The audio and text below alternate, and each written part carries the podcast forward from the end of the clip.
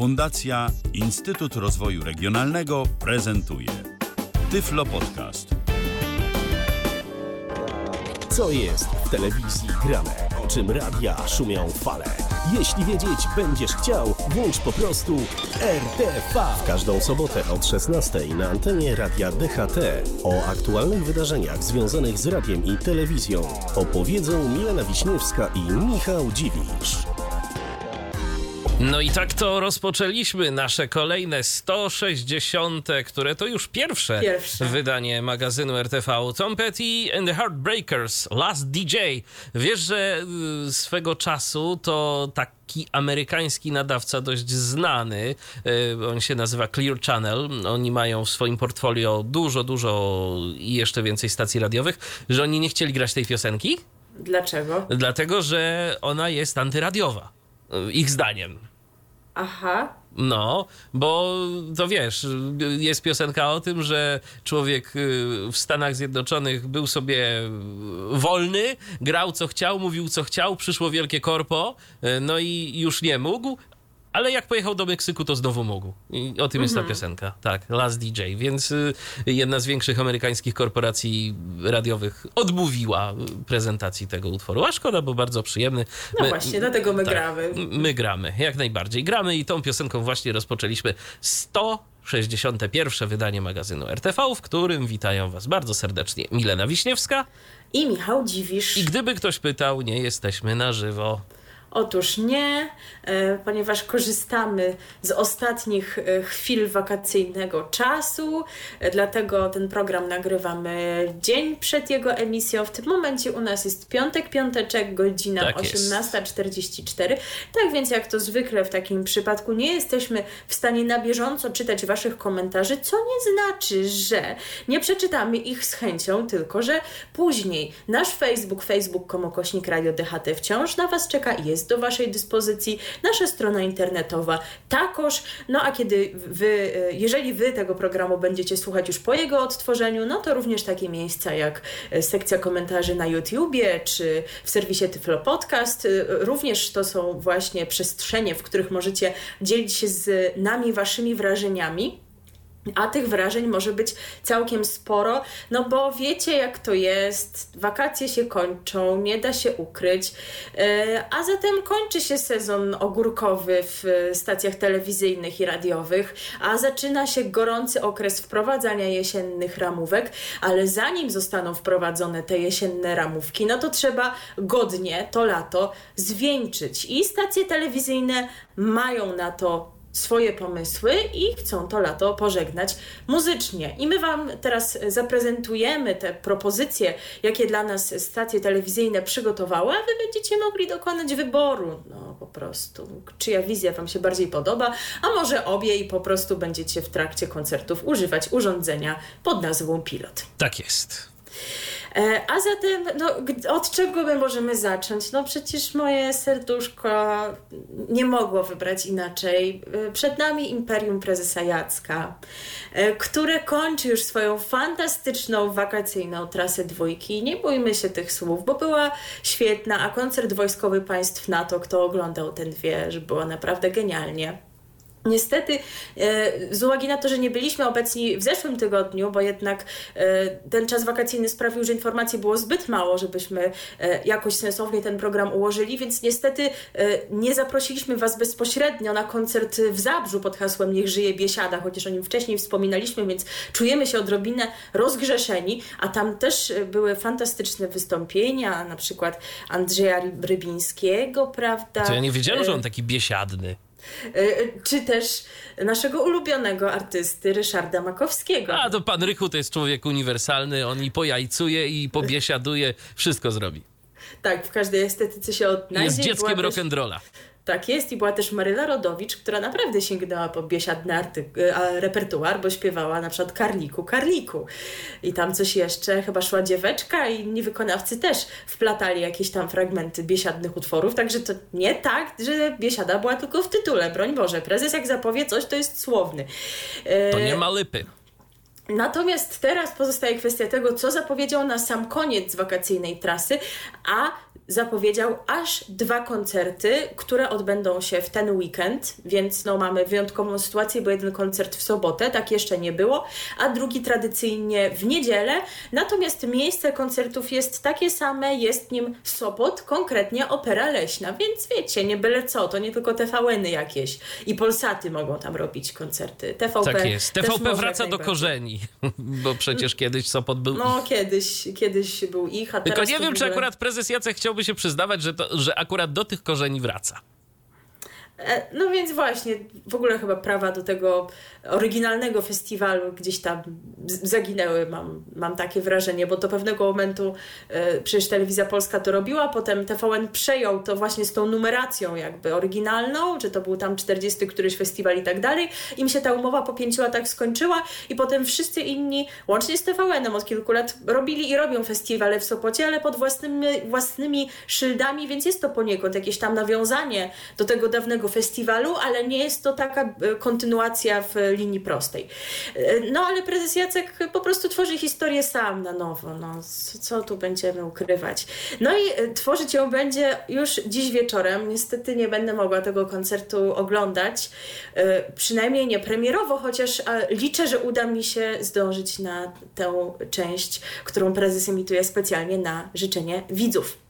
A co nas konkretnie dzisiaj czeka? Dziś, 27 sierpnia, w sobotę, na deskach Sopockiego Amfiteatru widzowie obejrzą jubileusz Pytania na śniadanie, ponieważ ten e, słynny program śniadaniowy obchodzi 20 urodziny, jest z tej okazji specjalny spot urodzinowy, prezenterzy śpiewają piosenkę Ja mam 20 lat, ty masz 20 lat, także nie zdziwię się, jeżeli nas zaskoczą i też zaprezentują się na scenie. Jak na razie nie ma tego w zapowiedziach, wiemy tylko, że rzeczywiście wydarzenie poprowadzą prezenterzy znani z występów w telewizji śniadaniowej TVP2.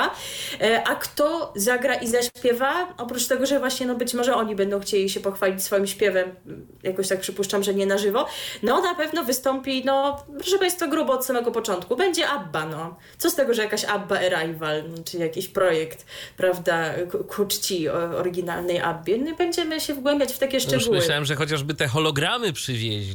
No więc właśnie, będzie Paula, będzie Chris Cugowski, po raz kolejny na trasie Dagmara Bryzek, Filip Lato, chór Sienna, tak się to chyba czyta, to bym chciała bardziej po europejsku, Sienna, ale to jednak chyba właśnie po polsku powinno się.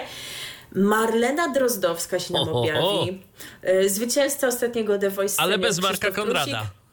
Tak, takiej zapowiedzi nie ma, więc już też mnie interesuje, z kim wykona mydełko fa, a panów tutaj na liście, jak słyszycie, jest kilku, więc możecie tutaj e, swoje typy prezentować. Czy właśnie z Krzysztofem Prusikiem, na przykład zwycięzcą Voice Senior, czy z kimś jeszcze innym. E, Będzie też coś, co jest nazwane kabaret super show i nie mam pojęcia o co z tym chodzi, bo kabaret super show dwójki to jest przecież nazwa programu kabaretowego e, TVP2, który, co mogę już zdradzić, wróci na antenę jesienią, ale ramówką jesienną e, telewizji polskiej będziemy się zajmować w przyszłym tygodniu. Także e, co to ma być? Czy jacyś kabareciarze z tego programu? Tego nie rozumiem. E, Będzie nasza wspaniała jurorka eurowizyjna Aleksandra Szwed, e, nasza niedoszła reprezentantka Karolina Stanisławczyk, Kuba Dobrzański, tego nie znam, za to znam drugiego Kubę, Kubę Szmajkowskiego, e, czyli e, jednego również niedoszłych e, eurowizyjnych reprezentantów, chociaż on ostatnio jakoś tak niechętnie śpiewa to swoje Lovesick. Bardziej stawiam na to, że podobnie jak w Wilnie zobaczymy go w jakimś coverze. E, No i znów eurowizyjne nawiązanie, nasz wybawca e, z Rotterdamu Paweł Skiba e, i będzie też Oskar Cyms. Mam nadzieję, że, że dobrze to czytam. Natomiast jeżeli chodzi o niedzielę, no tutaj już prezes Jacek też przed nami nie, nie kryje, jaka jest intencja tego koncertu, bo ma on podtytuł Zakończenie lata. No i właśnie ostatniego dnia wakacyjnej trasy dwójki na scenie Opery Leśnej pojawią się inni wykonawcy, żeby nie było, że ci sami. No i na przykład na tej liście mamy coś takiego jak United Nations. I przyznam szczerze, że jestem ignorantką chyba, a może oboje jesteśmy, bo próbowaliśmy jakoś przed wejściem na antenę to jeszcze zweryfikować i nie kojarzymy, ani też Google nie bardzo nam chce podpowiedzieć co to jest w ogóle za projekt, Michał kojarzy coś takiego jak Uniting, Uniting Nations. Nations. Tak, to w 2004-2005 roku y, było dosyć popularne, chociażby za sprawą tego przeboju Out of Touch, y, które to oryginalnie pojawił się w latach 80., a oni sobie to odświeżyli. No to to kojarzę, ale czyżby to byli oni? Michał przed wejściem na antenę mogę zdradzić, że próbował mi pokazać, jaką piosenkę chodzi nucąc i dalej nie, nie wiem, o jaką chodzi, więc nieważne.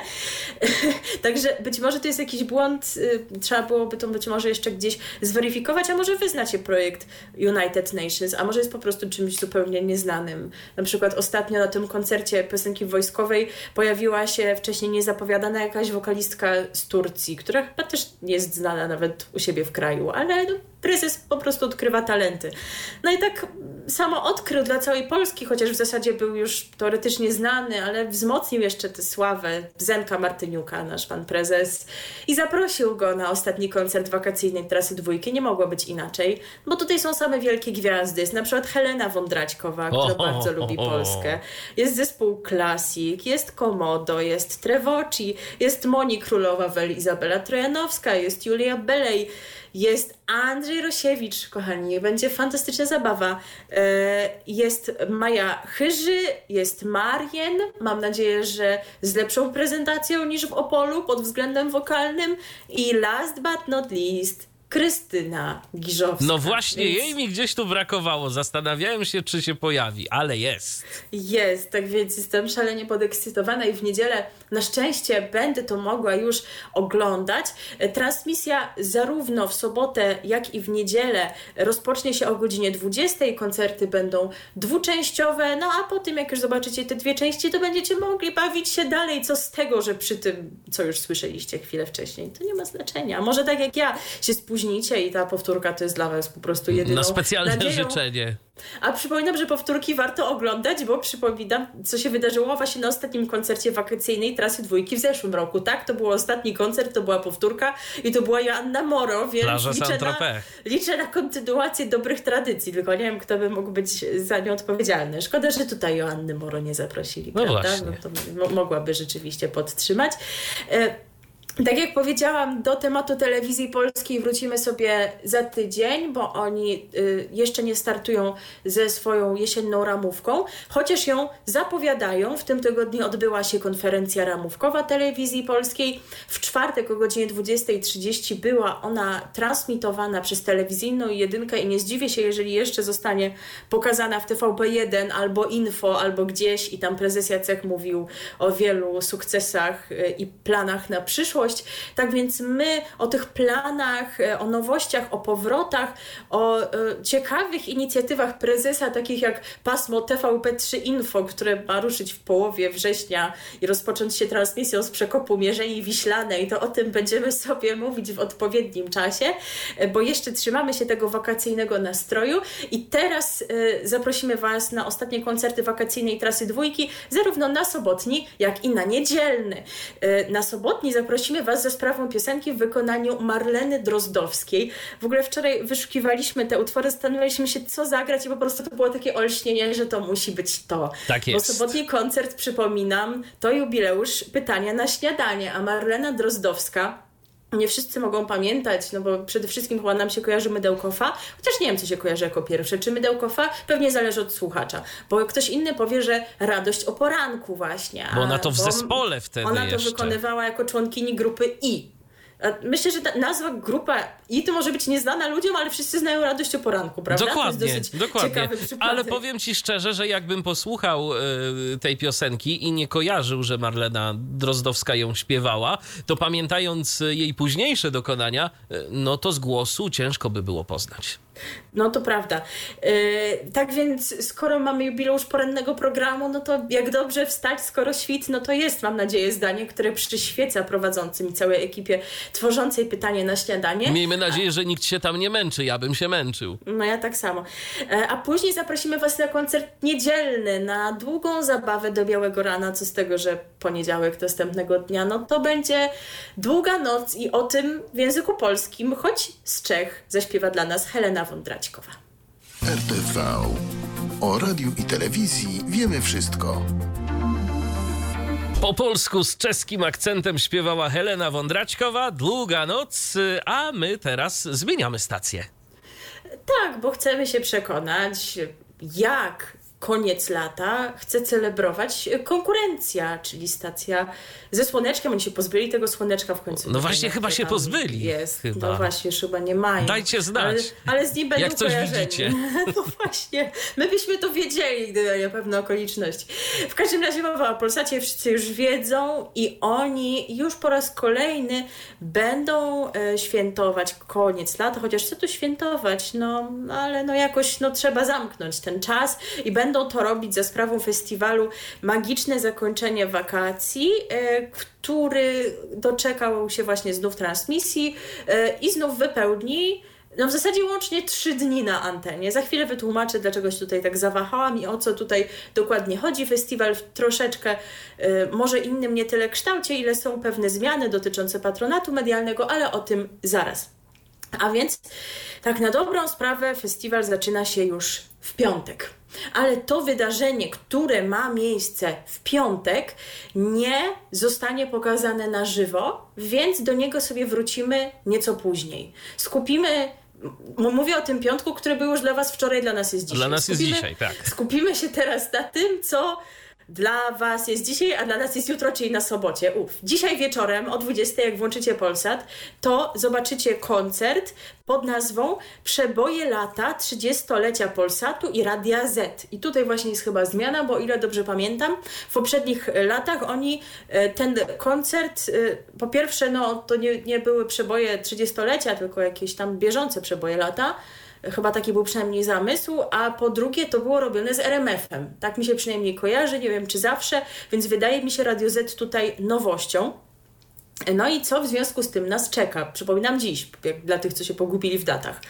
E, Podczas koncertu Przeboje lata 30-lecia Polsatu i Radia Z e, na przykład grupa Lady Punk obchodzić będzie podwójny jubileusz 40-lecia zespołu i 30-lecia od wydania piosenki Zawsze tam, gdzie ty. To, to się teraz obchodzi jubileusze piosenek. Jezu, to niedługo w ogóle nie wyjdą z tych jubileuszy. Będą świętować i świętować. obchodzi. No Oj, właśnie. a jak zespół Lady Punk zacznie świętować, No. to, to się można obawiać Oj, tego, prawda. co się będzie działo.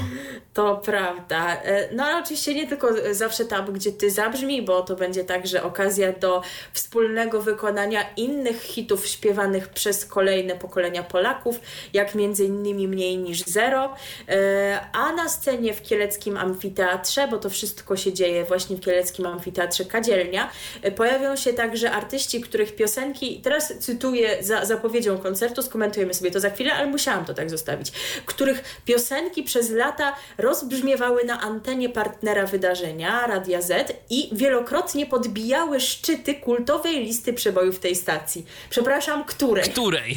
Komputerowej? Każdej. Czystej? Czułej? E, Czy tam co tam teraz? Ligi hitów? Plus minus jakieś? Pięć hitów po piątej, kto pamięta, wpisujcie miasta. E, Bo akurat Radio Z, dla tych, którzy tak nie siedzą mocno w tej radiowej sferze, nie miało chyba jakiegoś dobrego pomysłu przez lata na te listy przebojów i o ile RMF rzeczywiście ugruntował te silne marki przez lata listy Hot Bands, potem poplisty już się tego trzyma, tak ci tutaj co kilka lat rzeczywiście zmieniali te pomysły na listę przebojów i komputerowa lista przebojów czy czysta lista są zapewne kultowe dla pewnych pokoleń słuchaczy, zwłaszcza jak sądzę komputerowa, bo to, co było gdzieś tam dawniej w tych 90 latach, kiedy ludzie byli bardziej przywiązani do radia, no to będzie postrzegane jako bardziej kultowe, ale nie ma czegoś takiego jak jedna kultowa lista Radia No Z, bo nie da się tego porównać do RMF-u, czy to wiecie, trójki, była jakaś tam taka lista przebojów, może nie wszyscy już pamiętają, ale nie ma co tego porównywać do list przebojów, które się utrzymują przez lata, bo w Zetce tak, nie ma. No ale już abstrahując od tego, więc będą ci, którzy byli na, na każdej liście przebojów po prostu. Na przykład Andrzej Piaseczny proponuje nam piosenki takie jak Prawie do nieba oraz Chodź przytul przebacz, Big Cyc Makumbę, Ania Wyszkoli Agnieszkę nam zaśpiewa, a w ogóle, że ona może to śpiewać, bo teraz przecież są afery z tymi łzami. Ojej. Są... Nie, nie słyszałeś o aferach Nie. z zespołem łzy? Nie. Dobrze, to nie jest temat na teraz, bo zboczymy za bardzo z naszych głównych zagadnień, ale pokrótce funkcjonują teraz na rynku dwa zespoły łzy. E, jeden, to, no, no okej, okay, w takim razie ci wyjaśnię, skoro już zaczęłam. Jeden e, pod przewodnictwem Adama Konkola, czyli głównego założyciela e, i jakichś tam muzyków, które on, on sobie dobrał i drugi zespół z tych, ci muzycy, którzy grali z nim wcześniej. Oni, jedni i drudzy grają jako łzy i ostatnio w jakiejś wiosce był protest, bo na dożynkach miał zagrać jeden zespół łzy, ten z Konkolem, a a ci, a y, mieszkańcy się dopominali o ten drugi zespół łzy. I była afera. To nawet aż dziennik o tym pisał. A to się, jakiś, tego a to się jakieś reper, oni się repertuarem różnią, czy wszyscy grają największe hity? No chyba wszyscy grają to samo, jeszcze do tego wszystkiego jest solowa Ania Wyszkoni, która też śpiewa Agnieszkę, która powiedziała, że się dystansuje od tych wszystkich konfliktów. To, to naprawdę można kręćka dostać. Tak jest. E, no i będzie też Dawid Kwiatkowski, zaśpiewa proste i bez ciebie wystąpią także Enej i Bryska, ale jeszcze nie chwalą się, co zaśpiewają. No, mają mnóstwo hitów w zanadrzu. E, a wyjątkowy klimat sobotniego koncertu uzupełnią, jak to określono, dwie księżniczki rumuńs rumuńskiego popu, czyli Minelli i Olivia Adams oraz fiński zespół Derasmus. No mamy, proszę Państwa, wielką gwiazdę. Niedawno jeszcze na Eurowizji z utworem Jezebel. Nie udało się osiągnąć jakiegoś dużego sukcesu. W ogóle w jakimś ostatnim wywiadzie powiedzieli, że ta Eurowizja to ich trochę uratowała przed upadkiem, bo jakoś tak niedobrze się działo wcześniej w zespole. Już a w związku... z EO, EO za małe tantiemy, czy jak? A w związku właśnie z tym, że się zdecydowali na Eurowizję, to jakoś tak się spieli i udało im się po prostu przetrwać. Także no, w sumie to zawsze jakaś dobra wiadomość. Oczywiście. E, natomiast jeżeli chodzi o to, co nas jeszcze wieczorem czeka, bo to nie będą tylko wydarzenia muzyczne, to zacytuję zapowiedź. Będzie to sentymentalna podróż przez trzy dekady. Muzyczna, ale nie tylko, bo przecież e, przez 30 lat świat zmienił się nie do poznania. Czy można wyobrazić sobie wakacje bez telefonu albo pracę bez laptopa? To nie tak, że, że ja to czytam tak bez sensu, bo to zaraz prowadzi do tego, co oni mają dla nas, więc żeby nie było, że czytam jakieś takie truizmy bez powodu. Urlopowicze nie e, wysyłają już pocztówek, a fani muzyki nie używają diskmenów, chyba że ktoś używa. Funkcję tę spełnia jedno mieszczące się w kieszeni e, urządzenie, czyli popularna komórka. Podczas... Swoją drogą, tak jeszcze wejdę ci w słowo, też masz takie wrażenie, że jednak u nas e, mimo wszystko przez znacznie więcej lat popularne były Walkmany, a Discmany to się tak na chwilę y, zagnieździły? Być może, ale trudno mi to jakoś dobrze porównać, bo jestem trochę młodsza i trochę te perspektywy czasowe jakoś mogą Ale dajcie znać, dajcie znać, jeżeli macie podobne odczucia albo zgoła odmienne. Y, to również jesteśmy do waszej dyspozycji, nasz Facebook czy strona internetowa, bo no, ja tak jakoś mam wrażenie, że te Discmany to naprawdę były tylko przez chwilę, a Walkmany to uh, cała dekada. Tak czy inaczej, podczas koncertu czeka nas przypomnienie wszystkich wynalazków, które w tym czasie podbiły świat. Podobnie jak przeboje, jakie wybrzmią tego wieczoru. No ale komórki to wy mi nie musicie przypominać, bo ją dobrze znam, także rzeczywiście może przypomnijcie takie rzeczy jak Discman, co niektórzy Nokia 5110 ci przypomną. A, no dobrze, dobrze, to, to zwracam honor. Natomiast w roli prowadzących koncert zobaczymy dziennikarkę Radia Z Agnieszkę Kołodziejską i aktora Adama Zdrójkowskiego a także kabaret Nowaki. No i jeżeli o kabaretach mowa, no to e, właśnie nimi wypełniony będzie następny dzień festiwalu. Tak jest, bo niedziela to tradycyjnie świętokrzyska gala kabaretowa, czyli najśmieszniejszy wieczór lata. No przynajmniej, tak zapowiadają. Tak, przynajmniej zdaniem organizatorów. Tak. Najbardziej znane kabarety w Polsce podsumowują wakacje, komentują e, najnowsze wydarzenia polityczne, obyczajowe i oczywiście oczywiście wszystkie gorące fakty z życia celebrytów. Na scenie m.in. kabaret moralnego niepokoju, kabaret Nowaki, e, kabaret Zdolni i Skromni, a tych to nie znam, szczerze mówiąc. Też nie, ale już nam się ostatnio przy jakimś wydarzeniu przewinęła ta nazwa, więc widocznie jakoś się pojawili na kabaretowym rynku. Kolejny kabaret to z pewnością bardziej znany i rozpoznawalny Para Nienormalni, kabaret K2, oraz Szymon Łądkowski i niezrównana Ewa Błachnio. E, gospodarzami wieczoru będą kabaret sketchów męczących i aktorka Karolina e, Gorczyca. A o oprawę muzyczną zadba zespół The Jobbers. Oba te wydarzenia będą transmitowane o godzinie 20 w sobotę i w niedzielę. Przypominam, w sobotę koncert, y, w niedzielę kabarety. No ale to nie będzie jedyna okazja, żeby się pośmiać, oczywiście dla tych, którzy lubią. Zanim przejdę do tej kolejnej okazji, to jeszcze zapytam, a gdzie na tej liście kabaretów neonówka? Myślę, że niektórzy no będą bardzo rozczarowani, Oj. bo do tej satyry politycznej to zdaniem wielu to pewnie by się, Oj, by się tak, przydała. Tak. E, Dla tych, którzy, którzy lubią. Akurat nie w moim guście, no ale wielu zwolenników ostatnio ne- neonówka zyskała. E, No i nie zapowiada się też, żeby wystąpiła w kolejnym kabaretowym wydarzeniu, o którym Wam teraz powiem, bo to jest właśnie tego, kwestia tego, co e, odbywa się w ramach e, Festiwalu Magiczne Zakończenie Wakacji, ale nie zostanie pokazane na żywo. To znaczy w piątek, ten co dla Was był wczoraj, dla nas jest dzisiaj, jest dzisiaj, wiecie o co chodzi. Jak ktoś był w Kielcach, a może ktoś był w Amfiteatrze Kadzielnia, to mógł obejrzeć widowisko pod nazwą Klinika Skeczów Męczących. E, I ono zostanie pokazane, sprawdziłam to, e, w przyszłą niedzielę. To znaczy 4 września o godzinie 20. Chyba podobnie było w zeszłym roku. Też było nagranie e, widowiska kabaretowego i też ono zostało pokazane w pierwszą niedzielę września, a dopiero od kolejnej niedzieli ruszył taki regularny kabaret na żywo. Więc teraz będziemy mieć tak samo, a więc w przyszłą niedzielę 4 września mamy klinikę skeczów męczących. Nie muszę już mówić, kto będzie tutaj głównym gospodarzem, ale oprócz e, nich pojawią się też goście specjalni. E, Na przykład będzie kabaret Nowaki, a oni to się napracują, prawda? Będą w obu tych wydarzeniach kabaretowych. Oprócz tego jeszcze współprowadzą koncert, więc rzeczywiście e, będzie ich można sporo się naoglądać. Kabaret K2 też ma być e, i Monika Dryl.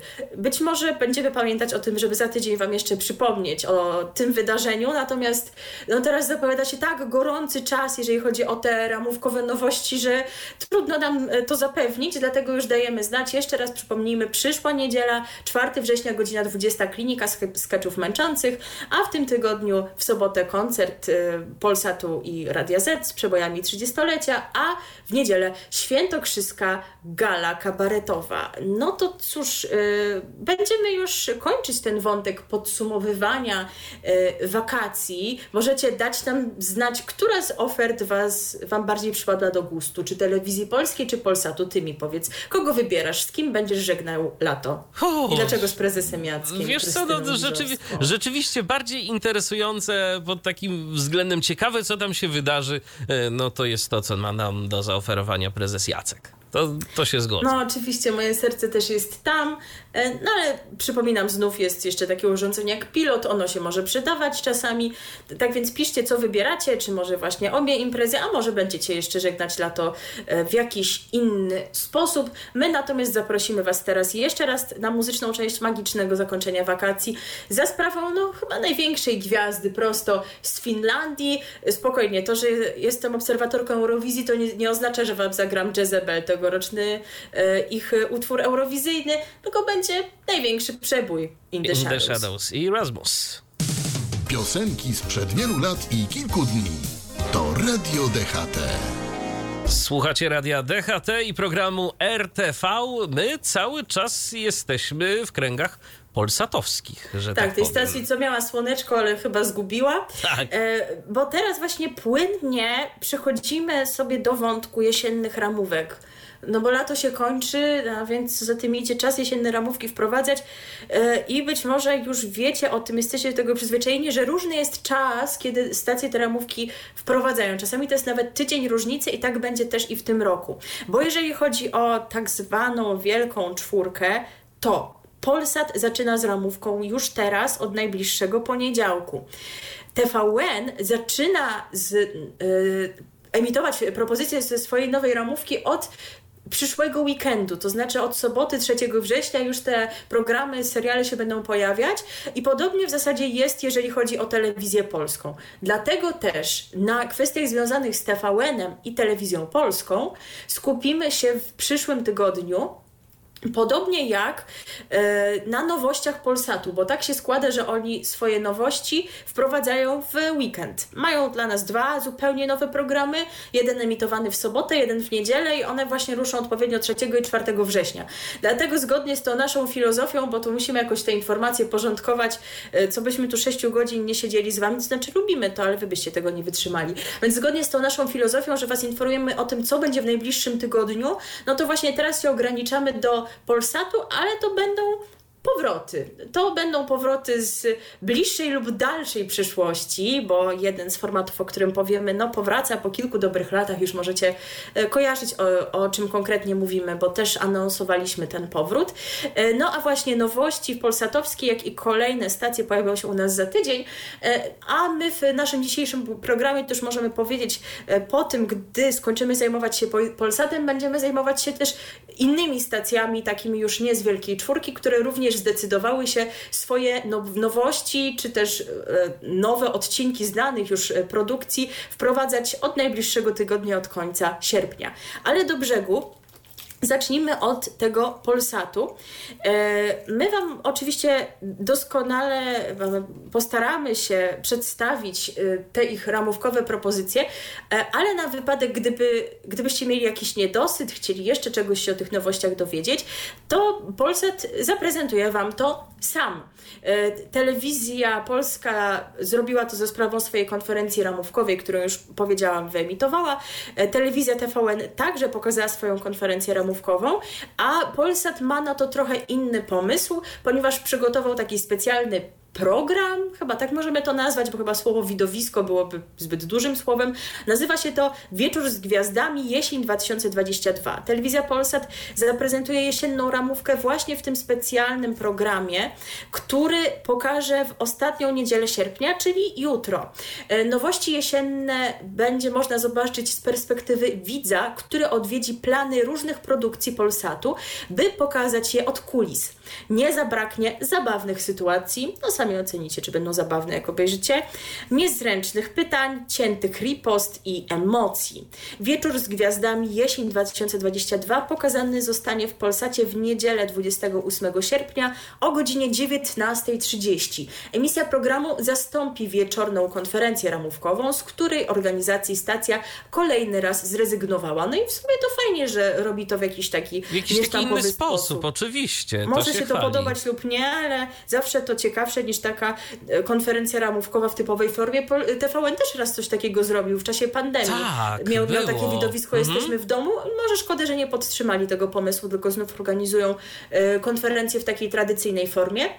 No ale e, zanim Polsat zaprezentuje swoją ofertę sam, no to teraz my postaramy się Wam o niej co nieco opowiedzieć. Tyle, nam, tyle ile nam się udało ustalić o nowych sezonach znanych już produkcji i rozpoczynamy od e, tych programów, tych pozycji ramówkowych, które będą na antenie pojawiały się codziennie w dni robocze, a co do jednej, no to również niedziela jest porą emisji. Zaczynamy od pasma popołudniowego. Tak jest. Od najbliższego poniedziałku o godzinie 17 telewizja Polsat rozpocznie emisję 13 sezonu serialu Gliniarze.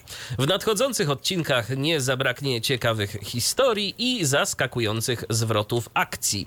I to rzeczywiście nie jest e, obietnica bez pokrycia, bo już w pierwszym odcinku sezonu e, widzowie zobaczą historię szefa e, CBP, czyli Centralnego Biura Policji Roberta Szwarca. Komisarz obudzi się rano obok martwej nastolatki. Śledztwo w tej sprawie prowadzić będzie Wydział Wewnętrzny, a funkcjonariusze CBP otrzymują zakaz badania sprawy. Mimo to Natalia i Kuba z pomocą pozostałych policjantów decydują się na jej zbadanie. A w międzyczasie y, z ramienia Komendy Głównej do śledztwa dołącza Beata. Jednym z jej zadań jest niedopuszczanie e, CBP do informacji sprowadzonego e, w sprawie Szwarca śledztwa. W kolejnym odcinku śledczy przeprowadzą dochodzenie w sprawie porwania mężczyzny. E, brutalnie okaleczony chłopak zostanie szybko odnaleziony. Centralne Biuro Policji spróbuje znaleźć też mordercę celebrytki, włamywacza do domu blogera podróżniczego, czy też sprawcę pobicia gminnego radnego. Nie zabraknie również prywatnych wątków z życia funkcjonariuszy. Do Adama odezwie się jego brat Wojtek zwróci się do policjanta z bardzo nietypową prośbą. Natalia będzie musiała sobie radzić z, obieko, z opieką nad Antosiem oraz przechodzącym rehabilitację Filipem. Problemów nie zabraknie też w związku Krystiana i Eweliny. W obsadzie ponownie znaleźli się m.in. Ewelina Ruggaber, Charlota, Charlota Zielińska, Monika Miller, Piotr Mróz, Arkadiusz Krygier, Przemysław Saleta i Aleksander Mackiewicz w dwóch rolach jeszcze, żeby było ciekawiej. No i przypomnijmy, z gliniarzami możemy spotykać się od poniedziałku aż do piątku w Polsacie o godzinie 17. Także wszyscy miłośnicy seriali kryminalnych myślę, że będą usatysfakcjonowani a mamy miłośników tego serialu w gronie naszych słuchaczy i osób działających w redakcji, także mamy nadzieję, że jesteście usatysfakcjonowani. Podobnie jak usatysfakcjonowani będą za moment fani serialu Pierwsza Miłość. Słuchajcie, mamy informacje na temat wydarzeń w nowym sezonie serialu Pierwsza Miłość. Tak. Chyba nie zawsze o nim mówiliśmy, bo jakoś tak nie zawsze do nas te wieści docierały, a my też sami nie oglądamy, więc tak nie, nie do końca ogarniamy. No właśnie, nie do końca ogarniamy. Słuchajcie, zastanawialiśmy się, bo Pytanie, ta kto informacja ogarnia? jest tak, ta informacja jest y, szalenie długa, także jeżeli ktoś nie ogląda Pierwszej Miłości, go to nie interesuje, to spokojnie sobie zdąży herbatkę w tym czasie zrobić. Wróci, a my jeszcze tu będziemy z tą Pierwszą Miłością. Ale no, też nie chcieliśmy jakoś redukować tych wieści, no bo jako, że nie oglądamy, to nie wiemy, które wątki rzeczywiście są istotne, a pewnie wszystkie. E, taką mam refleksję, że tytuł serialu to jest Pierwsza Miłość, ale w związku z tym, że on jest emitowany tyle lat i tam jest tyle postaci, to ciekawe, dla których ta miłość rzeczywiście jest pierwsza, prawda? E, Owszem. No, ale właśnie teraz e, po, postaramy się Wam to zaprezentować. My tutaj przed, e, poza anteną trochę e, przymierzaliśmy się już do tego tematu i no, ugotowaliśmy się, możemy to zdradzić, mimo że to Bo nie jest wszystko To się śmieszne. naprawdę nadaje na sketch. Ale tak mamy nadzieję, że damy jakoś radę, bo to przecież nie jest zapewne dla was. To mogą być poważne sprawy, jeżeli wyczekujecie Możecie to przeżywać co się, tam, wewnętrznie. co się tam stanie. No właśnie. No na przykład jest taki temat jak związek Marysi i Wenerskiego. On staje się coraz poważniejszy. Wygląda na to, że bohaterka w końcu znalazła szczęście u boku przystojnego lekarza. Ura! Marysia, Ma, Marysia stara się dzielić swój czas między córkę, pracę i swoją nową miłość. Wenerski ale nie rób mi takich rzeczy, bo się ogotuję zaraz, to jest za dużo i my przez pół godziny tego nie skończymy. Okay. Proszę, nie, nie rób mi na złość. Wenerski jest bardzo opiekuńczy i pomocny, ale jak się wkrótce okaże, nie tylko dla Marysi. Laura po śmierci męża wpada w kłopoty. W dramatycznych okolicznościach traci również dom i pracę. Szkoda, On że nie mam jeszcze? tu sampli odpowiednich. Bo tutaj... Proszę cię. Z kryzysu pomaga się jej podnieść nie kto inny jak właśnie Wenerski, który znajduje dla niej nową posadę na uczelni i oferuje mieszkanie w swojej kawalerce. Marysia jest zaskoczona jego zaangażowaniem, ale stara się obdarzyć Jakuba zaufaniem. Wkrótce dochodzi też, też do dramatycznych wydarzeń w klinice. No i teraz trudno powiedzieć, czy się już okazało w poprzednim sezonie, czy się teraz okaże, bo nie wiem, nie oglądam, że Kacper nie jest jednak bratem Marysi. To chyba ważne, bo tutaj zadano takie pytanie, czy to sprawi, że wcześniej stłumione uczucie odżyje na nowo, a może, jakby jeszcze było mało z tą Marysią zamieszania, to może Marysia zamieszka znów z byłym mężem, który będzie potrzebował jej pomocy. Kolejny wątek. Telewizyjny program Kingi jest hitem stacji i jej sukces jednak nie wszystkim się podoba. Jedna z koleżanek próbuje zająć jej miejsce. Kinga nie spodziewa się, że świat mediów może być tak brutalny i naiwnie pozwoli się zmanipulować co zagrozi nie tylko jej posadzie w telewizji, ale ściągnie kłopoty również na Janka. Kingę czekają również kłopoty w domu z dorastającym synem. synem. Tomek, straci, Tomek straci swoją pierwszą miłość i wejdzie w okres buntu. Artur i Do, Dorota z różnym skutkiem starają się budować yy, patchworkową rodzinę. Nie jest łatwo, a sytuacja jeszcze bardziej się skomplikuje, gdy przyjdzie do nich w odwiedziny Stasia. Dziewczynka będzie zazdrosna o maleńką siostrę, której ojciec poświęca tak dużo uwagi. Nie może znieść myśli, że Tosia dostaje coś, czego jej brakowało przez całe życie. Narastająca złość doprowadzi do tragedii. Stasia wyniesie małą Tosię z domu. Zanim zaalarmowani rodzice przybędą na miejsce, w którym została porzucona, okaże się, że dziecko zniknęło. Sandra, największy wróg Karola, tego, ten Karol to jest chyba Karol Strasburger, żeby nie było, to tak warto było wspomnieć, to więc Sandra, jego największy wróg, przyjeżdża na urlop do Wadlewa. Nie uchodzi to uwadze ekipy Wexlera. Karol prowadzi wewnętrzne śledztwo i wkrótce odkrywa zamiary swojej rywalki. Sandra chce stworzyć w Wadlewie sypialnię Wrocławia.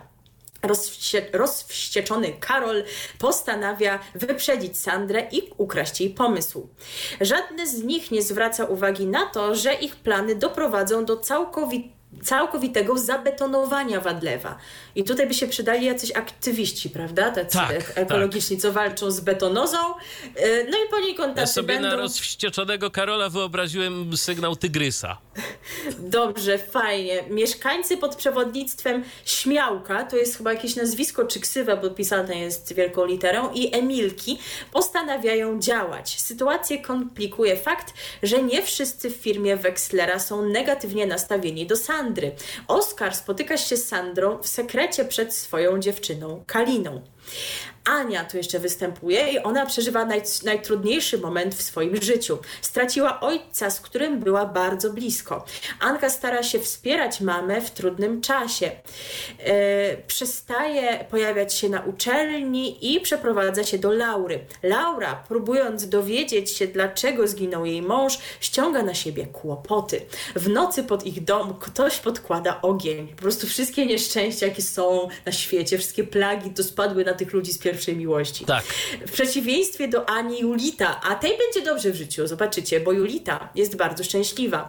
Spotyka się z bogatym i przystojnym właścicielem kasyna, który rozpieszcza swoją dziewczynę zagranicznymi podróżami i drogimi prezentami. Pewnego dnia kupuje jej w prezencie bar Barbarian. To jest chyba jak- jakaś nazwa własna, bo też pisane wielką literą, więc może widzowie serialu znają ten bar. Julita jest w siódmym niebie, jest przekonana, że świetnie sobie poradzi, ale bardzo szybko okazuje się, że sama nie podoła. Dzięki prezentowi od Sebastiana losy Julity, Anki, Kamila i Filipa znów się połączą. Sytuacja Izabeli, jej małżeństwo i relacja z synem są totalnie zrujnowane.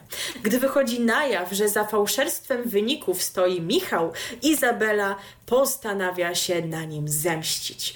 W międzyczasie w klinice zjawia się amerykański lekarz Samuel, który ma pewne tajemnice i bardzo dobrze zna Weronikę. W życiu Malwiny pojawił się, w życiu Marty, przepraszam, Malwina to będzie później, Marty, pojawił się Łukasz, który bohatersko uratował ją e, w barze, może to był bar Barbarian, ale nie Może. wiem, przed nachlanym facetem. Tak jest napisane, nachlanym. Marta, zakończywszy dwie trudne relacje, które nadszarpnęły jej zaufanie do mężczyzn, początkowo podeszła do nowej znajomości z dystansem. Jednak nie wie, że tajemniczy Łukasz to również Mateusz, były partner Emilki, O nie. który przez miesiące znęcał się nad nią. Para coraz bardziej się do siebie zbliża, ale mężczyzna cały czas unika poznania znajomych Marty, bo wtedy zostałby rozpoznany. Wkrótce Łukasz, już pisany w cudzysłowie, zaprosi Martę do swojego domku w górach, gdzie dziewczyna znajdzie się poważnym niebezpieczeństwie. Oni to wszystko mieszczą w tych odcinkach niesamowite. No i rzeczywiście jest jeszcze Malwina, która przygotowuje się do ślubu, więc też chyba fajnie. Tymczasem we wsi pojawia się ekipa telewizyjna. E, I tutaj e, generalnie was nie informuję o obsadzie, bo to już w ogóle byśmy stąd nie wyszli, ale w skład tej ekipy telewizyjnej wchodzą postacie grane przez Joannę Moro i Rafała Maseraka. I ta ekipa szuka lokacji do nowego telewizyjnego show. Wadlewo, czyli to, co wcześniej je tam chcieli betonować, zostaje zaakceptowane i zaczynają się castingi. Prawie każdy chce wziąć udział, zrobić karierę i wygrać główną nagrodę. Będzie brawurowo. No bo rzeczywiście brawurowo zapowiada się ten sezon Ja tak sobie miłości. myślę, ja tak sobie myślę, wiesz co, że i to mówię teraz całkiem poważnie, że gdyby jeszcze funkcjonowała wielka gra, ja wiem, że to inna stacja telewizyjna i w ogóle, ale to by się nadawało na materiał do takich szczegółowych pytań tam typu kto z kim, jak, dlaczego i, i po co. Ale tam teraz, 10 lat temu. No nie, no ta, tak, tak, tak, dokładnie. No, jeżeli wiesz, jeżeli y, ten serial już ma tyle sezonów, jeszcze jest y, kręcony przez tyle czasu, to teraz tak sięgnąć do pierwszych odcinków, to naprawdę podejrzewam, że tylko wytrwali, pamiętają, co tam się w ogóle działo i kto z kim i, i czy rzeczywiście oni mieli tak na imię jak teraz. Na klan, no to, to to samo, chociaż teraz samo, łatwiej, oczywiście. łatwiej nadrobić te pierwsze odcinki i zyskać o nich wiedzę ze sprawą TVP seriale Tak jest. e, i tych powtórek, więc być może to już nie jest takie atrakcyjne, jak byłoby kiedyś, kiedy rzeczywiście e, tę wiedzę o pierwszych sezonach można było odtwarzać za sprawą streszczeń w internecie i tego, co pamiętają ludzie z dzieciństwa albo z wczesnej młodości. Ale istotnie te wszystkie sprawy są zawiłe, tak więc jak wspomniałam, brawurowo będzie w Polsacie od poniedziałku do piątku o godzinie 18 już od najbliższego poniedziałku 29 sierpnia, a jak ktoś w Polsacie nie, nadrobi tych wszystkich emocji, nie obejrzy tych odcinków pełnych wielu zdarzeń wielu wątków, no to Polsat Go to jest serwis, który na niego czeka, no czy też Polsat Box Go, jeżeli ktoś używa i nie lubi oglądać reklam. E, No jeżeli chodzi jeszcze o to, co w paśmie codziennym, wspominałam, że również w niedzielę, no to też już możecie zgadnąć, że od poniedziałku do piątku około godziny 22.10. Pytanie, czy to zawsze będzie ta sama godzina, mm, czy tam nie, nie będzie jakichś dni, w których będą wyjątki, ale no dlatego mówię, że około 22.10 no toż też, no pewnie zgadliście co, jeżeli jesteście widzami Polsatu. Karolina Gilon znów zabierze nas na Love Love Island, e, bo tu nieustannie tylko Ciebie chcę na Wyspie Pełnej Serc, Wyspa Miłości, kolejny już sezon tego programu.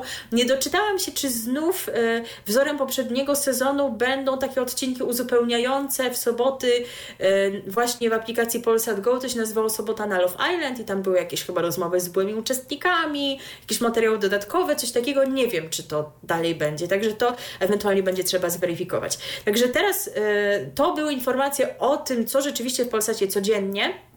E, Ale no to oczywiście nie jest tak, że ich ramówka będzie jednostajna, bo to, co się będzie zmieniać, no to oczywiście jest to, co szykują dla nas w tak zwanym prime time, czyli o godzinie 20. No i już po raz kolejny poniedziałek, godzina 20, to już nas nie dziwi, chociaż kiedyś dziwiło, bo to zawsze był piątek, teraz poniedziałek, e, Czyli skoro 20. ponownie decydują się na tę porę, to musiało tak, zadziałać, To musiało tak. zadziałać. To jest czas, kiedy zobaczymy kolejny sezon Tańca z Gwiazdami. Wracają po, zdaje się, półrocznej przerwie. No i znów, zgodnie z naszą tradycją, e, omówimy sobie teraz e, artystów, gwiazdy, które zaprezentują się na parkiecie, no i to, kto z nimi zatańczy, no bo ci tancerze, szczególnie jak tam występują od kilku, miesię- od kilku e, sezonów, czy nawet kilkunastu, no to często z nich nie mniejsze, albo nawet i większe gwiazdy od tych, którzy, które rzeczywiście za gwiazdy uchodzą. W pierwszej parze pojawią się Jamala i Jacek Jeszkę. I Tu warto dodać, że podczas swojego udziału w programie Jamala wraz z Fundacją Polsat będzie prowadzić zbiórkę na rzecz pomocy Ukrainie. Ukrainie. Jamala przypomnijmy, chociaż wiele razy już o niej mówiliśmy, ukraińska zwyciężczyni Eurowizji z 2016 roku, więc to rzeczywiście jest interesujące, że będzie w naszym tańcu z gwiazdami. Ciekawe jest to, jak zostanie odebrana, czy sam fakt trwania wojny wystarczy do tego, aby była e, windowana gdzieś tam do finału. E, No, i bo tym bardziej, że ma szczytny cel też z tym tą bardziej, zbiórką. że ma szczytny cel. E, No bo chyba taniec to nie jest rzeczywiście jakaś super najmocniejsza strona. E, O tym też już mówiliśmy, że ona brała udział w tańcu z gwiazdami u siebie. No to też jest pytanie, czy to jest takie sprawiedliwe, prawda? Jeżeli ktoś już miał wcześniej taneczne treningi w ramach takiego programu. No ale ona tam, no za, z drugiej strony za długo tych terminów, e, tych treningów nie miała, bo miała jakieś dziewiąte czy dziesiąte miejsce. Na tak mi się uplasowała, także dosyć szybko odpadła z programu. Yy, No więc zobaczymy, jak będzie u nas. I czy może zrobi jakiś mega duży postęp, no ale może być rzeczywiście tak, że e, fakt tego, na co zbiera pieniądze, będzie wpływał jakoś na odbiór jej postaci w tym programie. E, kolejna para to Maja Włoszczowska, czyli polska koral, kolarka górska, dwukrotna wicemistrzyni olimpijska i e, Roman Osad czy chyba tak, wybaczcie, nie umiem ukraińskiego, bo to jest tańcerz ukraińskiego pochodzenia, chyba debiutujący w programie, a więc jak widać nie poszli tutaj, wiecie, tak y, prosto, najprostszym skojarzeniem, żeby Ukrainkę zestawić z ukraińskim tancerzem, tylko z jakiegoś powodu uznali, że jednak y, Jamala będzie tańczyła z, tan z tancerzem z Polski, a tancerz z Ukrainy z naszą polską sportsmenką. A w kolejnej parze zobaczymy Ilonę Krawczyńską. To jest influencerka, prezenterka prowadząca e, program Farma, a razem z nią tańczyć będzie wracający po latach do programu Robert Rowiński. Kolejna para to Agnieszka Litwin, aktorka kabaretowa i debiutujący w programie Dominik Rudnicki. Sipajło czy Sipajło? Proszę się ze mnie nie śmiać, nie mam pewności, bo tak sobie różne to można przeczytać. Chyba. No i mamy następną parę. Natalia Janoszek, to jest aktorka kina Bollywood i Hollywood. No, spory rozstrzał. No. no i y, tańczyć z nią będzie rekordzista pod względem liczby edycji Tańca z Gwiazdami, w których uczestniczył Rafał Maserak. No to tak chyba a propos tego, że tancerze się często stają większymi gwiazdami, prawda? Niż te gwiazdy, bo pani Natalii nie słyszałeś, niby tu Bollywood, Hollywood, no, ale, a jednak Maseraka pytanie, znamy. Nawet w pierwszej miłości występuje. Pytanie, którą planowe role, trudny wyraz, y, grała w tych filmach, zwłaszcza Hollywood, bo Bollywood to ja tylko kojarzę czasem słońce, czasem deszcz i na tym się moja wiedza na temat tego szkina kończy. Moja podobnie. E, w kolejnej parze zobaczymy Karolinę Pisarek, czyli modelkę, E, uczestniczkę którejś z edycji programu Top Model. Za jego sprawą tak naprawdę Polska o niej usłyszała, potem właśnie gdzieś tam jako influencerka była aktywna. E, z Polsatem już związana od jakiegoś czasu, bo brała też udział w programie Twoja twarz brzmi znajomo. Tam były jakieś afery między nią a Michałem Wiśniewskim. Wyżeli coś się tam nie mogli dogadać. Zobaczymy, czy tutaj też może będzie miała konflikt z jakimś jurorem i jak sobie poradzi na parkiecie, czy lepiej niż e, wokalnie, a wspierać ją w tym będzie Michał Bartkiewicz. No to teraz do gwiazdorów przechodzimy. Y, w pierwszej parze pojawi się Michał Mikołajczyk. To jest aktor znany z roli Piotra y, w serialu y, Pierwsza Miłość. I razem z nim tańczyć będzie debiutująca w programie Julia Suryś czytałam o tej pierwszej miłości, ale kim jest Piotr, to nie pamiętam. Może już tam nie gra. nie wykluczam. Będzie też Łukasz Płoszajski, aktor również znany z pierwszej miłości, ale nie wynotowałam kogo gra, może by mi to coś powiedziało. E, I jego wspierać będzie na parkiecie Wiktoria Omyła. No i w kolejnej parze mamy Wiesława Nowobilskiego. I gdybyście myśleli, że to jakiś, nie wiem, czy aktor, czy ktoś y, z tego typu. Z pierwszej no, miłości. Tak, z pierwszej miłości na przykład nie. Nie. To, Jeszcze, ale to ale no, wszystko wiadomo, nie? właśnie, może być naprawdę różnie. Nikt nie wie, jaka, mm, y, jaka przyszłość pana Wiesława czeka, y, bo jest to kierownik budowy w programie Nasz Nowy Dom. I Y, jak te panie przeczytać? Jania Lesar? Jania, Jania, A, Jania, Jania Lesar. Y, I kolejna para, y, której, jeżeli o, te, o parę chodzi, to gwiazdy nie trzeba nikomu przedstawiać. Krzysztof Rutkowski. Tak, on tu będzie a wraz z nim y, osoba znana widzą Polsatu nie tylko z tanecznego parkietu, bo najpierw poznali ją w programie Love Island, y, który wygrała, wygrała jego pierwszą edycję, no ale ona jest zawodową tancerką i już w programie Taniec z Gwiazdami miała okazję wystąpić i jak widać wystąpi po raz kolejny Sylwia Madejska. No i o tej parze już wspominaliśmy swego czasu, chociaż nie wiedzieliśmy, jak ona będzie dokładnie wyglądać, bo w mm, kolejnej parze mamy Jacka Jelonka. To jest, przypomnijmy, model i pierwszy polski Prince Charming. E, a razem z nim tańczyć będzie Michał Danilczuk, e, choreograf między innymi w brytyjskiej edycji Tańca z Gwiazdami oraz zwycięzca emitowanego na antenie telewizji BBC programu The Greatest Dancer. Pozo- pozwoliłam sobie pozostawić te informacje o jego osiągnięciach, bo przyznasz, że brzmi to rzeczywiście imponująco. Oczywiście. E, oglądałam wywiad z panami w Onet Rano i tam e, pan Michał wspominał, że właśnie w Tańcu z Gwiazdami Brytyjskim miał okazję pracować nad choreografiami dla takiej pary jednopłciowej, więc no, tym bardziej e, fajnie, że właśnie taka osoba, która ma już doświadczenie na tym polu, e, może je wykorzystać w takiej właśnie parze. No także myślę, że będzie o tym głośno i wiele osób będzie chciało zobaczyć, jak to wygląda. E, przypomnijmy o, to, o czym też mówiliśmy, że wokół Tańca z Gwiazdami było jeszcze głośniej, jeżeli chodzi o zapowiedzi tego sezonu, bo były różne plotki, kto tam ma tańczyć, że Magda Mołek, że Małgorzata Rozenek-Majdan. No już było wiadomo od kilku tygodni, że to wszystko się nie sprawdziło. Magda Mołek jest na YouTubie, pani Rozenek Majdan jest w tvn i tam otrzyma nową rolę, o czym też powiemy w swoim czasie. No ale myślę, że nie zmienia to faktu, że program, mimo po prostu tego, że to jest już kolejna, trzynasta, zdaje się, edycja na antenie Polsatu, już nie licząc tych TVN-owskich, no to jakoś próbuje nie dać o sobie zapomnieć, o w ten sposób powiem, chociażby właśnie tworząc tę jednopłciową parę, co na pewno może być tematem gorącym, przynajmniej w pierwszych odcinkach, e, czy właśnie zapraszając e, gwiazdy z Ukrainy. E, nie będę już tutaj może przywoływała tych kwestii dotyczących jurorów, bo to się właściwie tutaj nie zmieniło, tak samo nie, zmienił, nie zmienili się gospodarze show. E, no i godzina emisji również taka jak w poprzednim sezonie zeszłej jesieni, a więc godzina 25 w poniedziałki, ale to jeszcze nie jest wszystko, jeżeli chodzi o poniedziałek. Wiem, wiemy długie to wejście, ale tak nam się to ułożyło.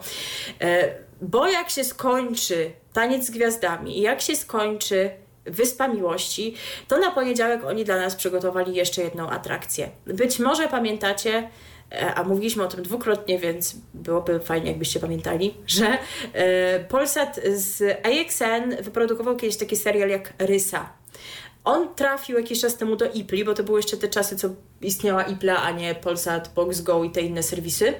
E, później pokazał go kanał AXN i my przy tych dwóch okazjach wspominaliśmy o tej produkcji, jakoś Wam streszczałam jej fabułę.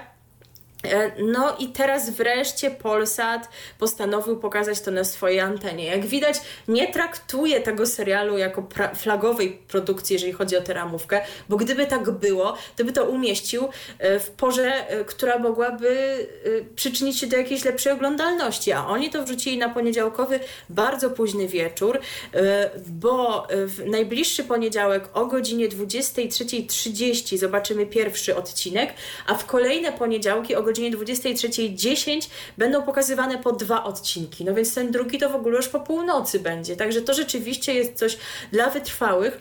Pozwólcie w związku z tym i jeszcze no, z uwagi na to, że e, tak jak mówiłam już dwa razy rzeczywiście streszczałam ten serial, że nie będę w szczegółach omawiała jego fabuły. Przypomnę tylko dwa zdania, o co tam chodziło i wierzę, że zainteresowane osoby poszukają sobie bardziej szczegółowych informacji, jeżeli nie pamiętają albo nie słuchali tamtych odcinków, czy to w internecie, czy to właśnie w poprzednich wydaniach magazynu RTV.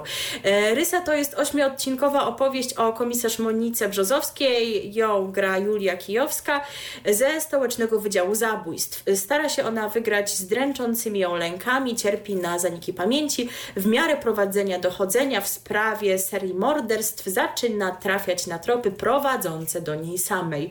No a co tam się dokładnie dalej dzieje, no to musicie obejrzeć, chyba że już właśnie obejrzeliście w AXN, w IPLI, czy przypuszczam, no teraz pewnie jest dostępne w Polsat Box Go, tylko że płatnie, no to możecie się z nami podzielić e, waszymi opiniami, czy, czy, czy, dobre, czy niedobre, bo my oboje akurat nie mieliśmy okazji tego oglądać. I tak oto wieńczymy poniedziałek, e, za chwilę przechodzimy do kolejnych wieczorów. No a teraz podsumujemy sobie to wejście e, za sprawą tej pani, która będzie tańczyć, no ale to w czym ona się specjalizuje to jest śpiew, mowa o Jamali. E, nie zagramy po raz kolejny jej eurowizyjnego przeboju 1944, bo był u nas całkiem niedawno, ale znaleźliśmy inną piosenkę z jej repertuaru, co I prawda kto nie wie, I kto wie, tak sobie pomyślałem, czy ona się nie pojawi e, w trakcie tańca z gwiazdami, czy gdzieś tam e, nie zostaną fragmenty przynajmniej wykorzystane wykorzystane, bo nie powiesz, że tytuł pasuje. No, jak najbardziej jest to możliwe. Tak jak wspomniałam, nie w jej ojczystym języku akurat, a tym razem po angielsku nam zaśpiewa. Tak jest. Utwór zatytułowany jest Thank You, Stranger. RTV. O radiu i telewizji wiemy wszystko. Tak nam się spokojnie zrobiło. No to możemy wrócić i opowiadać dalej. Teraz będzie dynamicznie, w ogóle u nas jest dynamicznie, humorystycznie, Humorystycznie, twórczo. twórczo. Tak Jakbyście nie wiedzieli skąd się wziął DHT. Tak naprawdę nie stąd się wzięło, ale teraz jest taka Ale teraz jest tak, interpretacja tak, tego. tak. E, Wracamy natomiast do Polsatu i do wieczornych propozycji tej stacji. We wtorki, zgodnie z tradycją już od kilku sezonów, pokazywać będzie e, ten kanał, program Ninja Warrior. E, Nie mam w tym, w przypadku tego sezonu jakichś bardzo szczegółowych informacji dotyczących tego, co się tam wydarzy, czy będą jakieś zmiany e, dotyczące formuły, czy jakieś dodatkowe atrakcje dla uczestników. Jak to zwykle mają być zarówno goście specjalni, e, znów z tym torem będą się mierzyły osoby, które już e, podejmowały próby, ale się dotychczas nie udało, im to nie daje spokoju. E, Także e, to pod tym kątem się nie zmienia, ale takich szczegółowych wieści na ten temat akurat nie mam, więc pozwolę sobie przejść do kolejnego dnia, bo tutaj rzeczywiście szczegółów już mamy co niemiara. Środa. W środę mamy powrót i to jest właśnie ta sytuacja, w kontekście której e, wspomniałam o powrocie po latach, bo to jest coś, na co nie ukrywam, że się cieszę. Zdradzałam już moją historię z tym programem na antenie, ale przypomnę, że kiedy Piekielna Kuchnia, bo o niej mowa, Hell's Kitchen, Piekielna Kuchnia to jest ten format, że kiedy był emitowany premierowo, to mi jakoś było nie po drodze, może z telewizją, nie miałam czasu i nie oglądałam tego premierowo. Cała Polska wiedziała, kim jest Wojciech Modest Amaro, a ja tak średnio. No i po latach przyszło mi to nadrobić, bo przypadkiem natknęłam się na pewnego streamera przedstawiającego się za pośrednictwem ksywy Mandzio, który w serwisie Twitch, a później yy, za sprawą udostępnień w serwisie YouTube yy, odtwarzał sobie, gdzieś tam prób, próbując sobie przypomnieć, czy też obejrzeć e, po prostu po raz pierwszy, jeżeli akurat nie widział danych sezonów, właśnie wszystkie dotychczasowe sezony programu Hell's Kitchen, a było ich sześć. No i ja właśnie dzięki niemu z jego komentarzem obejrzałam te dotychczasowe odcinki, dotychczasowe sezony, bo one już tak za bardzo dostępne w internecie legalnie nie są. On to zdobył ze sprawą jakiegoś tam swojego źródła i przypuszczam, że na jego YouTubie to dalej e, jest dostępne, że mu tam tego nikt nie usunął, więc jest to jakiś pomysł. Tak, bo na całe szczęście Polsat, na całe szczęście Polsat to nie TVN i, i Polsat y, trochę chyba liberalniej podchodzi do kwestii właśnie zamieszczania takich materiałów, y, nawet z komentarzem, bo w przypadku, w przypadku TVN to no, tam trzeba bardzo uważać, co się zamieszcza, bo, bo oni bardzo szybko reagują. Niestety. Tak, no przecież w ogóle Poland to się procesuje z nimi do teraz w związku z, tym, z tymi sprawami. E, tak więc e, jakoś się wkręciłam właśnie w tę formułę Hell's Kitchen i w momencie, w którym właśnie byłam w, w trakcie oglądania tego, gdzieś tam pomiędzy jednym odcinkiem, odcinkiem a drugim, gruchnęła wieść, że Polsat reaktywuje Hell's Kitchen. No przecież wspaniała informacja. E, no bo Mo można w związku z tym liczyć na to, że, że ten format, który gdzieś tam mi się spodobał i sobie myślałam, no kurczę, szkoda, że już nie ma tych nowych odcinków, no to, że jednak trochę będzie można jeszcze obejrzeć materiału w tej właśnie formule, e, no bo kto wie, jeżeli ten powrót będzie sukcesem, no to i Polsat wróci do tego na dobre, kto wie. Ale jak na razie mamy ten sezon, e, który wystartuje w najbliższą środę 31 sierpnia. Zdaje się, że w przypadku poprzednich emisji, tych e, w 2014, 15 i 16 roku, bo w tych właśnie latach program Hell's Kitchen był emitowany, zdaje się, że we wtorki był pokazywany chyba, no ale teraz no, ramówka przez lata się zmieniła, wtorki kojarzą się z Ninja Warrior, a więc trzeba było znaleźć inne miejsce w ramówce i to jest środa. Dla tych, którzy nie pamiętają, czy też nie oglądali, tak jak ja kiedyś, e, powiem kilka słów na temat formuły programu, a więc 14 uczestników zamieszka razem w willi, willi Hell's Kitchen. W każdym odcinku dwie drużyny, niebieskich i czerwonych, zmierzą się z, e, z kulinarnym zadaniem, a zwycięska drużyna dostanie wyjątkową nagrodę. No, te nagrody mogą mieć różną formę. Mogą to być spotkania z niezwykłymi gośćmi, degustacje luksusowych produktów w ekskluzywnych miejscach, szkolenia z ekspertami, no i pewnie są jeszcze jakieś inne opcje i pomysły produkcji. E, no i zawsze było tak, że drużyna przegrana wybierała się na karę. Kara rzeczywiście mogła być dotkliwa, bo to było próbowanie jakichś bardzo niesmacznych produktów, typu jakieś robaki, albo przynajmniej jakichś rzeczywiście odstraszających wyglądem, albo sprzątanie jakichś powierzchni trudnych do sprzątnięcia. Kiedyś była chyba kara, żeby oddzielić nasiona sezamu jednego koloru od drugiego koloru. To, to rzeczywiście już straszne piekło. E, natomiast w tym sezonie przegrana drużyna zamiast kary otrzyma lekcję do odrobienia, czyli zadanie, które ma ich nauczyć pokory, szacunku do pracy i produktu oraz pokazać wartość pracy zespołowej. Czyli w sumie no, na jedno wyjdzie. No właśnie, mam taką nadzieję. To znaczy, z jednej strony lekcja do odrobienia brzmi łagodniej niż kara, więc pytanie, czy program w tym kontekście nie straci na charakterze. To też nie jest tak, że wiecie, jakoś mnie fascynuje e, to, że ktoś e, może nie tyle, że dzieje mu się krzywda, ile cierpi jakieś niewygody, wykonując rzeczywiście jakąś trudną pracę. No ale to rzeczywiście było coś, że to była ta kara, że się opłacało y, starać w tym zadaniu, a wiecie, jakaś tam lekcja, no to żeby to nie było coś takiego, że to po prostu, no przejdzie, odrobiłem lekcję i tyle, żeby rzeczywiście y, to było dla nich taką motywacją, że opłaca się walczyć, starać się, żeby e, rzeczywiście zawalczyć o tę nagrodę, a uniknąć tych jakichś tam gorszych konsekwencji. Ale może być tak, że to po prostu tylko nazwa się zmieniła. A tak naprawdę te zadania, które będą szykowane dla uczestników, będą miały podobną formułę. No to jeżeli tak, no to w zasadzie dlaczego nie? To, to, to, to niewiele zmienia. No e, i to jest zawsze pierwsza część odcinka, natomiast to, co było w części drugiej odcinka, to był tak zwany serwis, czyli wydanie kolacji, yy, czy też no, wydanie właśnie posiłku złożonego z kilku dań w oparciu o menu stworzone przez szefa piekielnej kuchni. To menu zmieniało się w trakcie programu, żeby nie było, że tam po pięciu odcinkach się nauczyli, już umieją perfekcyjnie. Nie, nie, to wtedy trzeba się nauczyć tych dań od nowa, tych przepisów, wszelkich kuchennych czynności. E, te dania były przygotowywane w kuchniach niebieskiej i czerwonej, bo sala również była podzielona na te dwie części, niebieską i czerwoną. E, jeżeli chodzi o to, według jakiego kryterium uczestnicy byli dobierani do tych drużyn, to początkowo to były płci, ale później zdarzało się również mieszanie drużyn pod tym kątem. Jak tam szef piekielnej kuchni uznał, że kto z kim lepiej będzie pracował, no to w taki sposób ich zestawiał. No i w czasie tego serwisu szef piekielnej kuchni obserwuje pracę w obu kuchniach, jak już się irytuje, to je je łączy, żeby pracowały razem. Jeżeli po prostu nic nie idzie, no to trzeba jakoś sobie z tym poradzić. E, no i na tej podstawie dokonywana jest później eliminacja z programu, też w oparciu o rozmowy z uczestnikami, co oni o tym uważają, z kim im się dobrze pracowało, z kim źle i tak dalej. No i właśnie a propos szefa kuchni, to jest też coś, co wiele osób zastanawiało, kto nim będzie. Dosyć szybko pojawiła się zapowiedź, że to nie będzie Wojciech Modest Amaro. On tak jakoś w ogóle zmienił swoje życie, tak jakoś bardzo się teraz skłonił ku Bogu, ku religii, więc nie wiem, chyba nie byłby w ogóle zainteresowany, żeby do tego formatu wrócić.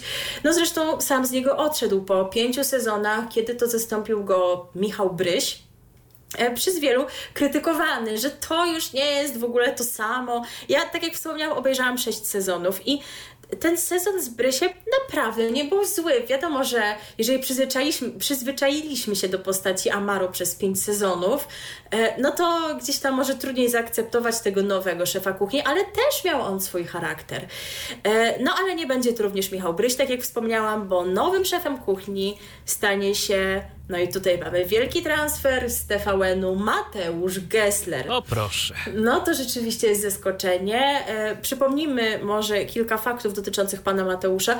E, ci, którzy go kojarzą z TVN-u, no to chyba już to wiedzą, ale może jednak warto to nadmienić, że on nie jest synem Magdy Gessler, nie, to nie jest to pokrewieństwo, jest, jest synem Adama Gesslera, czyli y, rzeczywiście jej byłego męża, no ale on tam miał kilka partnerek, y, kilka żon.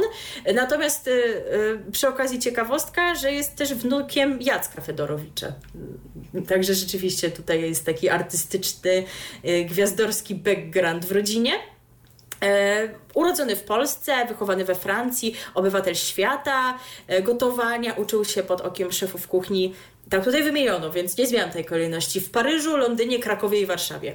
Od 20 lat go, y, gotowanie to całe jego życie. Jest współwłaścicielem czterech e, warszawskich restauracji oraz nowo otwartej w Szklarskiej Porębie. Jego wyrafinowana kuchnia podbiła serca tysięcy gości i została doceniona przez wielu krytyków kulinarnych.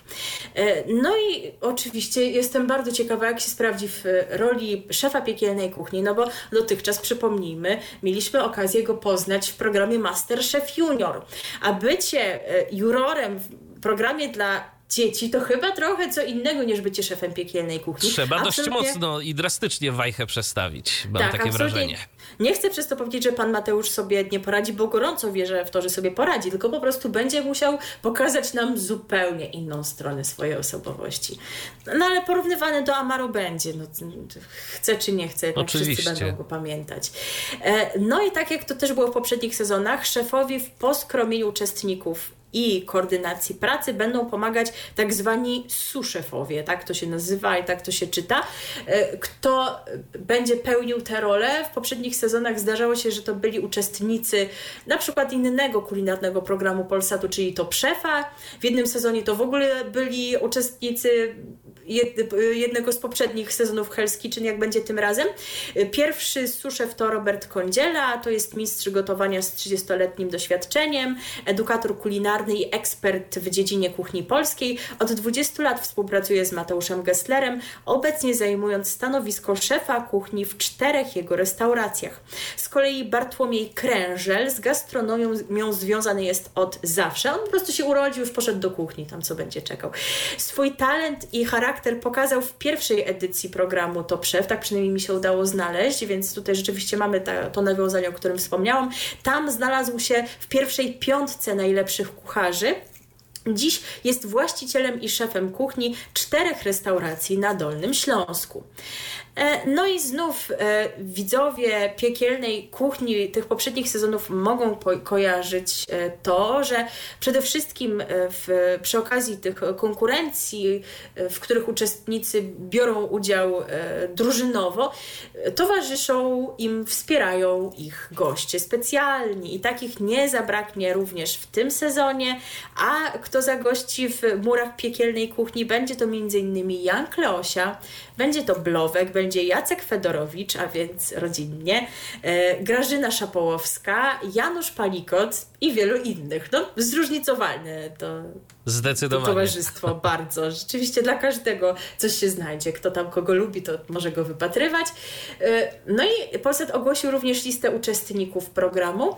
E, możecie znaleźć informacje o wszystkich tych uczestnikach, jakieś tam ich biogramy. Nie będę Wam tego wszystkiego czytała, bo rzeczywiście tego jest dużo i może jeszcze nam to niewiele powie. Myślę, że fajnie będzie zobaczyć ich w samym programie, ale warto nadmienić, że wśród uczestników znajdą się osoby już znane, nie anonimowe. Na przykład Igor Łupkowski, to jest uczestnik drugiej edycji Wyspy Miłości, influencerka Julia Oleś, czy pani, której imienia i nazwiska nie odważy się przeczytać, bo się zbłaźnie za chwilę. Ona ma mongolskie pochodzenie, stąd dosyć nietypowe, jak na nasze polskie warunki imię i nazwisko, ale chyba mówi się o niej zdrobniale Osi, tak mi się wydaje.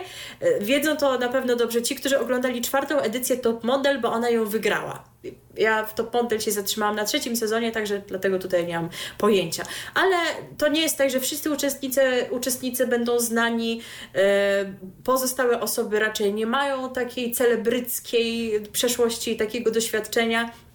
A, a, organizatorzy programu też tłumaczą, że nawet ci celebryci też mają coś wspólnego z gotowaniem. To nie jest tak, że oni są tutaj zieloni i przyszli tylko dlatego, że są znani i po prostu po znajomości otrzymali miejsce w programie, bo oprócz tego, że mają te swoje inne pasje i działania, to również co nieco gotują, no, a jak im to idzie i jak szybko będą się uczyć w piekielnej kuchni, przekonać się będziemy mogli już od najbliższej środy, czyli 31 sierpnia po godzinie 20 ten program będzie emitowany. Ale to nie jest jedyna atrakcja, którą Polsat szykuje nam na środowe wieczory. To nie jest jedyna atrakcja, chociaż e, Słowo atrakcja tutaj. słowo atrakcja malujemy, nie wiem, czy do tego pasuje, no ale okej, jeżeli ktoś jest miłośnikiem serialu Świat według kiepskich, no to teraz jest ten moment, żeby się z nimi pożegnać. Y, Ja już tak wnioskowałem. y, Myśmy się już pożegnali tak, z nimi tak. mentalnie. Naprawdę ja tego nie ogarnęłam, bo słuchajcie, przecież mówiliśmy wam chyba w lipcu czy w czerwcu, Tak, że, że to już koniec. świat według kiepskich się kończy, że została podjęta decyzja, zagraliśmy piosenkę z tego serialu Święty Spokój. Tak. Jakoś tak mam wrażenie, że wszyscy, którzy informowali o tym końcu serialu, e, chyba też nie ogarnęli tego, bo nikt jakoś nie dawał znać, że w zasadzie to w zanadrzu coś jeszcze jest. Tak jest. I to, co w zanadrzu zostanie ujawnione już od najbliższej środy o godzinie 21.35. Właśnie wtedy Polsat emitować będzie ostatni sezon serialu Świat według kiepskich, który to został nagrany na początku 2021 roku, tuż po śmierci Dariusza Gnatowskiego i Ryszarda Kotysa. I będzie to ostatni zestaw premierowych odcinków. Stacja nie planuje kontynuacji. Ale ja sobie tak myślę, że no, planować nie planuje, ale jak się okaże, że słupki jednak pokazują, w co nie chce mi się wierzyć, yy, że będzie miało to dużą oglądalność, to że tam jeszcze się nagle może okazać, że można i że dlaczego by nie kontynuować kiepskich. No ale już zapowiedzi kilka padło, między innymi z ust pani Niny Terentiew, że nie, że nie będzie kontynuacji, że książka wyjdzie e, na temat serialu, że ona jest już w produkcji teraz e, są ostatnie szlify e, przeprowadzane na tej publikacji, żeby mogła ujrzeć światło dzienne. No więc cóż, jeżeli macie ochotę zobaczyć ostatni sezon kiepskich, to od najbliższej środy, tuż po Hell's Kitchen, 21.35 Polsat. No cóż, zapraszamy. A my myśleliśmy, że ostatni to był ten sezon, który był.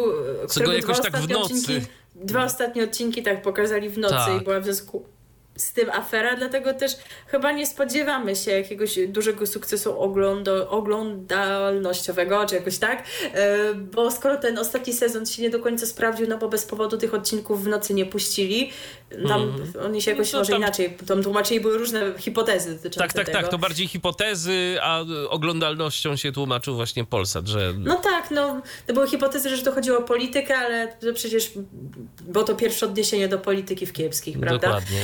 Więc to raczej było nielogiczne. Stąd wnioskujemy, że tamta oglądalność nie była zadowalająca i to emitują, bo po prostu im zostało, no to chyba no szkoda nie puścić, prawda? Już jakieś pieniądze w to zostały zainwestowane, więc no jest jak jest. Swoją drogą to jest też y, dobry taki, no powiedzmy, gdyby ktoś jednak jeszcze miał nadzieję na jakąś reanimację y, tego serialu, to taki balon próbny, tak jak się y, obroni w ogóle ten sezon bez Boczka i bez Paździocha. Bo właśnie, No właśnie. tych postaci zabraknie, przypomnijmy. Piszcie, czy będziecie oglądać, co sądzicie o tym, że Polsat wyemituje ten ostatni sezon, czy też jesteście zaskoczeni jak my, bo nie ogarnęliście, że to niby koniec, ale tak naprawdę A, z- ale jeszcze- tak naprawdę to nie. Tak naprawdę to nie. E, my jednak nie zagramy wam po raz kolejny piosenki z kiepskich, No bo ją graliśmy, kiedy świętowaliśmy koniec serialu, co to jeszcze końcem nie był. A odniesiemy się do piekielnej kuchni. Pewnie spodziewacie się jakiejś piosenki kulinarnej, o gotowaniu, coś Otóż takiego, nie. może a może o piekle by się spodziewali piosenki. No nie, chociaż będzie też ogniście. Zabrzmi utwór, który pojawiał się w czołówce programu Hell's Kitchen. Stanowił jego intro, mówię w czasie przeszłym, no bo nie wiemy jak będzie w tym sezonie. W zasadzie w pierwszych pięciu sezonach tych polskich e, pojawiał się w takiej niezmienionej formule, takiej odpowiednio skróconej, a w szóstej został jakoś tam przearanżowany, przyspieszony, przez kogo innego był śpiewany, ale wciąż to bazowało na tym samym motywie. No dlaczego powiedziałam, że będzie ogniście? Tytuł tego utworu brzmi Fire, czyli ogień. I teraz, moi drodzy, e, jest pytanie do Was. Co wy tam słyszycie? Bo ja może ze sprawą sugestii Mandział, którego na streamie to oglądałam, nie jestem tam absolutnie w stanie usłyszeć Fire, tylko dla mnie to jest piosenka Banio. Zawsze na streamach Mandział, jak to emitował, to śpiewał Banio, więc proponuję, żebyście sobie też pośpiewali, ale Michał uparcie twierdzi, że tam nie jest Banio. Ja tam bardziej słyszę Fajo, a nie Banio. Ja się ja trzymam tam słyszę Banio. Piszcie, co wy słyszycie, czy Banio, czy Fajo, a może jest jeszcze jakaś inna A może po prostu wersja? Fire? Jak ktoś słyszy Fire, to po prostu chyba aż jakąś nagrodę dostanie. Chociaż nie, teraz będą pisać, że słyszą Fire, No tak naprawdę nie mamy żadnej nagrody. Więc po prostu bądźcie z nami szczerzy, chętnie sobie o tym pogadamy. No tak to czasami jest z tym akcentem angielskim, że, że jakoś tak brzmi dla nas e, może nietypowo i nam się wydaje, że słyszymy coś innego niż tam e, rzeczywiście jest, a więc e, posłuchajmy sobie teraz piosenki będącej intrem do Hell's Kitchen, czyli Banio. Trzy pokolenia muzyki, trzy pokolenia przebojów. To właśnie my. Radio DHT. Piosenka o bliżej niesprecyzowanym tytule za Ale nami. wiemy, kto śpiewał, Tak, prawda? Wiemy kto śpiewał, a śpiewał to zespół Ohio Players. To nie ulega wątpliwości. E, Nie ulega wątpliwości też, że przechodzimy do dwóch kolejnych dni roboczych i wieczorów w Polsacie. Jeżeli chodzi o czwartek, to tu się nic nie zmienia. Zgodnie z tradycją mamy nasz nowy dom i przyjaciółki. Być może czekacie na zapowiedź tego, co w nowym sezonie przyjaciółek, ale tutaj przyznamy, że e, nam nie udało się znaleźć jakichś wyczerpujących, interesujących nas informacji Jakieś na ten temat. szczątkowe informacje, na przykład Mhm. y, Super Express bodajże publikował na temat, czekaj, Wiktora. Jest ktoś taki? Jest ktoś taki. Chyba Wiktor. jest. Tak, jakoś bardzo dużo y, poświęcili mu y, czasu. Był cały artykuł na temat tego, co będzie działo się z Wiktorem, więc y, jeżeli jest to jakaś istotna postać, no to będzie jeszcze bardziej. Albo po prostu postanowili go trochę popromować. No najistotniejsze postaci to są jednak przyjaciółki. No właśnie, no to, no to, to widzisz, masz ser, serial Przyjaciółki, a jest o Wiktorze. No. Wiktor. Tak. O te gendery. E, dlatego teraz temat przyjaciółek sobie zostawimy. Może jeżeli nam coś wpadnie w ręce do przyszłego tygodnia, no to zawsze możemy jeszcze do niego wrócić. To będzie dopiero po premierze pierwszego odcinka, także aż tak wiele jeszcze nie stracicie.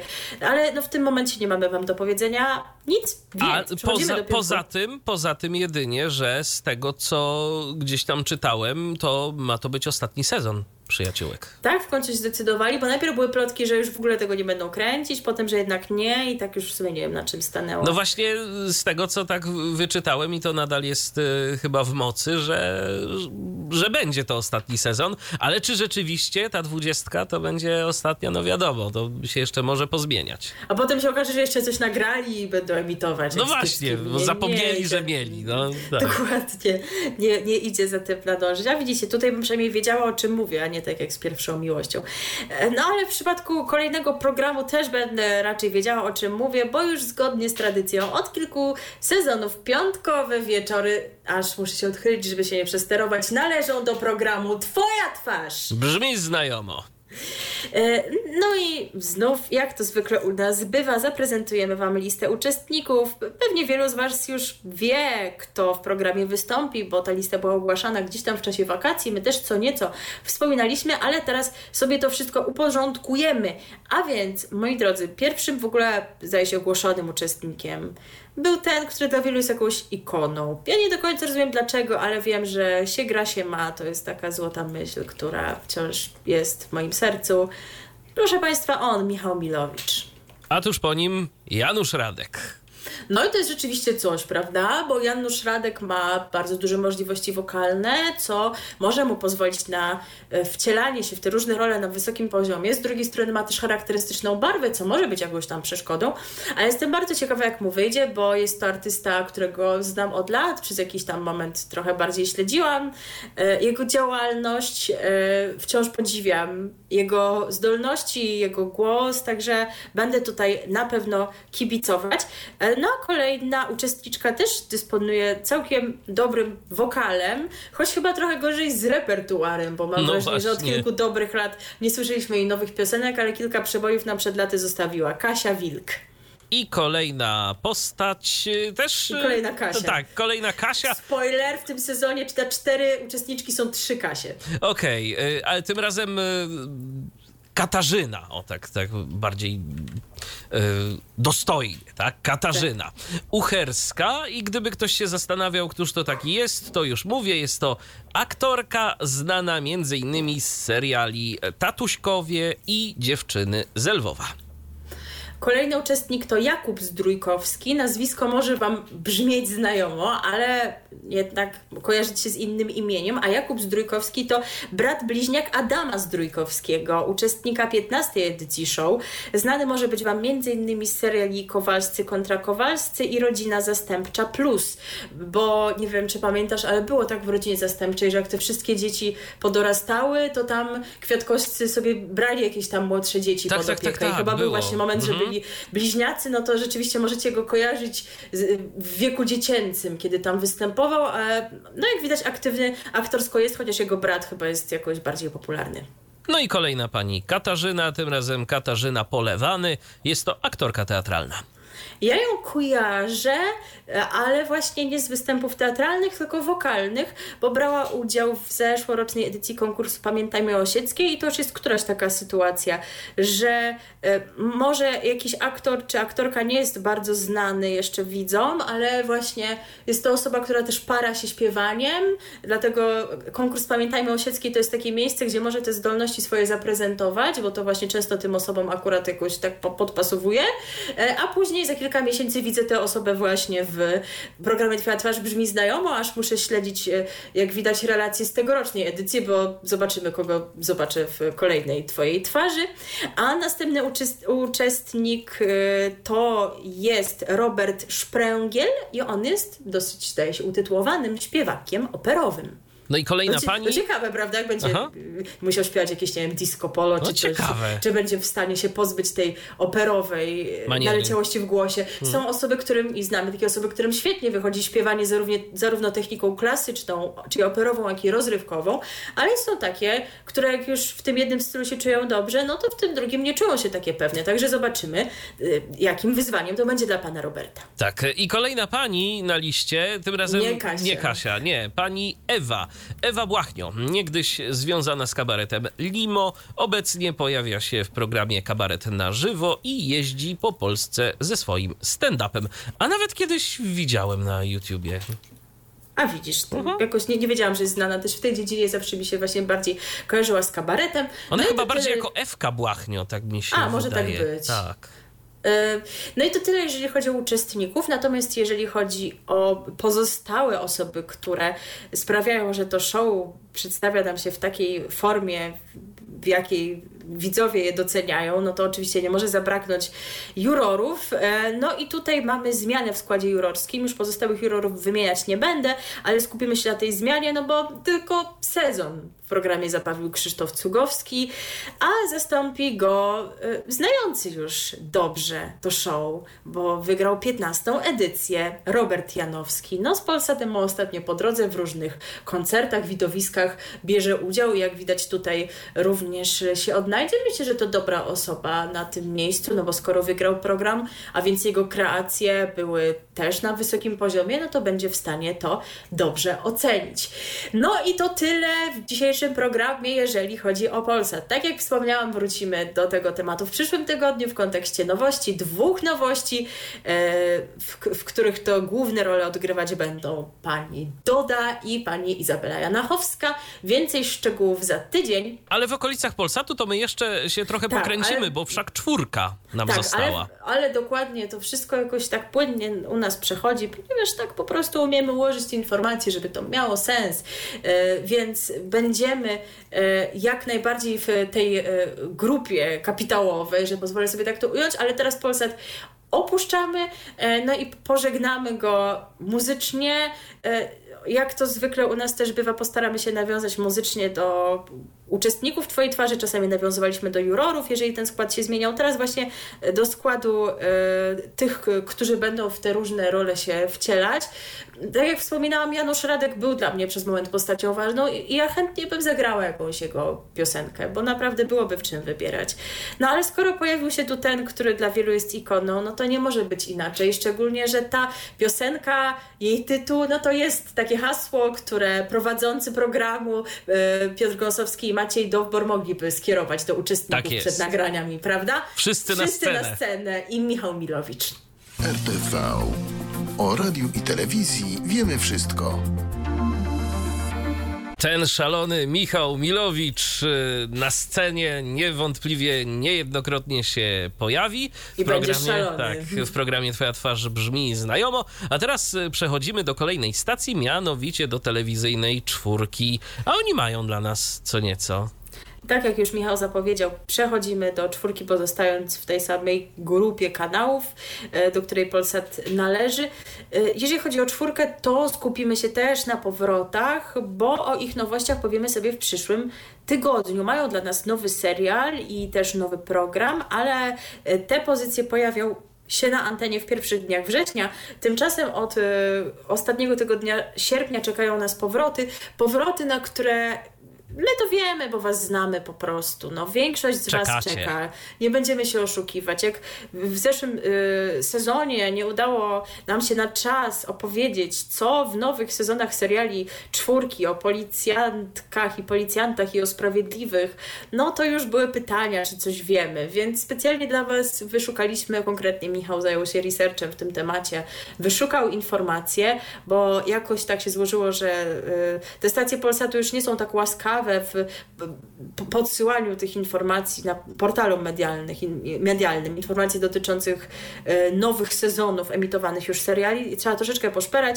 Michał to zrobił i mamy specjalnie dla Was, bo jesteśmy tu dla Was. A więc zaczynamy od policjantek i policjantów. Czwórka zaprasza na premierę 17 już sezonu tej produkcji. Nowe odcinki emitowane od poniedziałku do piątku o 19, przypomnijmy od najbliższego tygodnia, przyniosą, to nas nie zaskakuje, prawda? Sporo zmian w życiu bohaterów. No przecież nie może być Jak tak nudno, że się tam nic nie zmienia, bo kto by to oglądał. Obok zaskakujących, czasem dramatycznych wydarzeń oraz licznych policyjnych akcji i interwencji, nie zabraknie humoru i lżejszych wątków. Mikołaja, Mikołaja Białacha czeka niełatwy czas. Kiedy usłyszy niepokojące informacje na temat obrażeń swojej córki Dominiki i zacznie wyjaśniać ich tajemnice, pozna szokującą prawdę.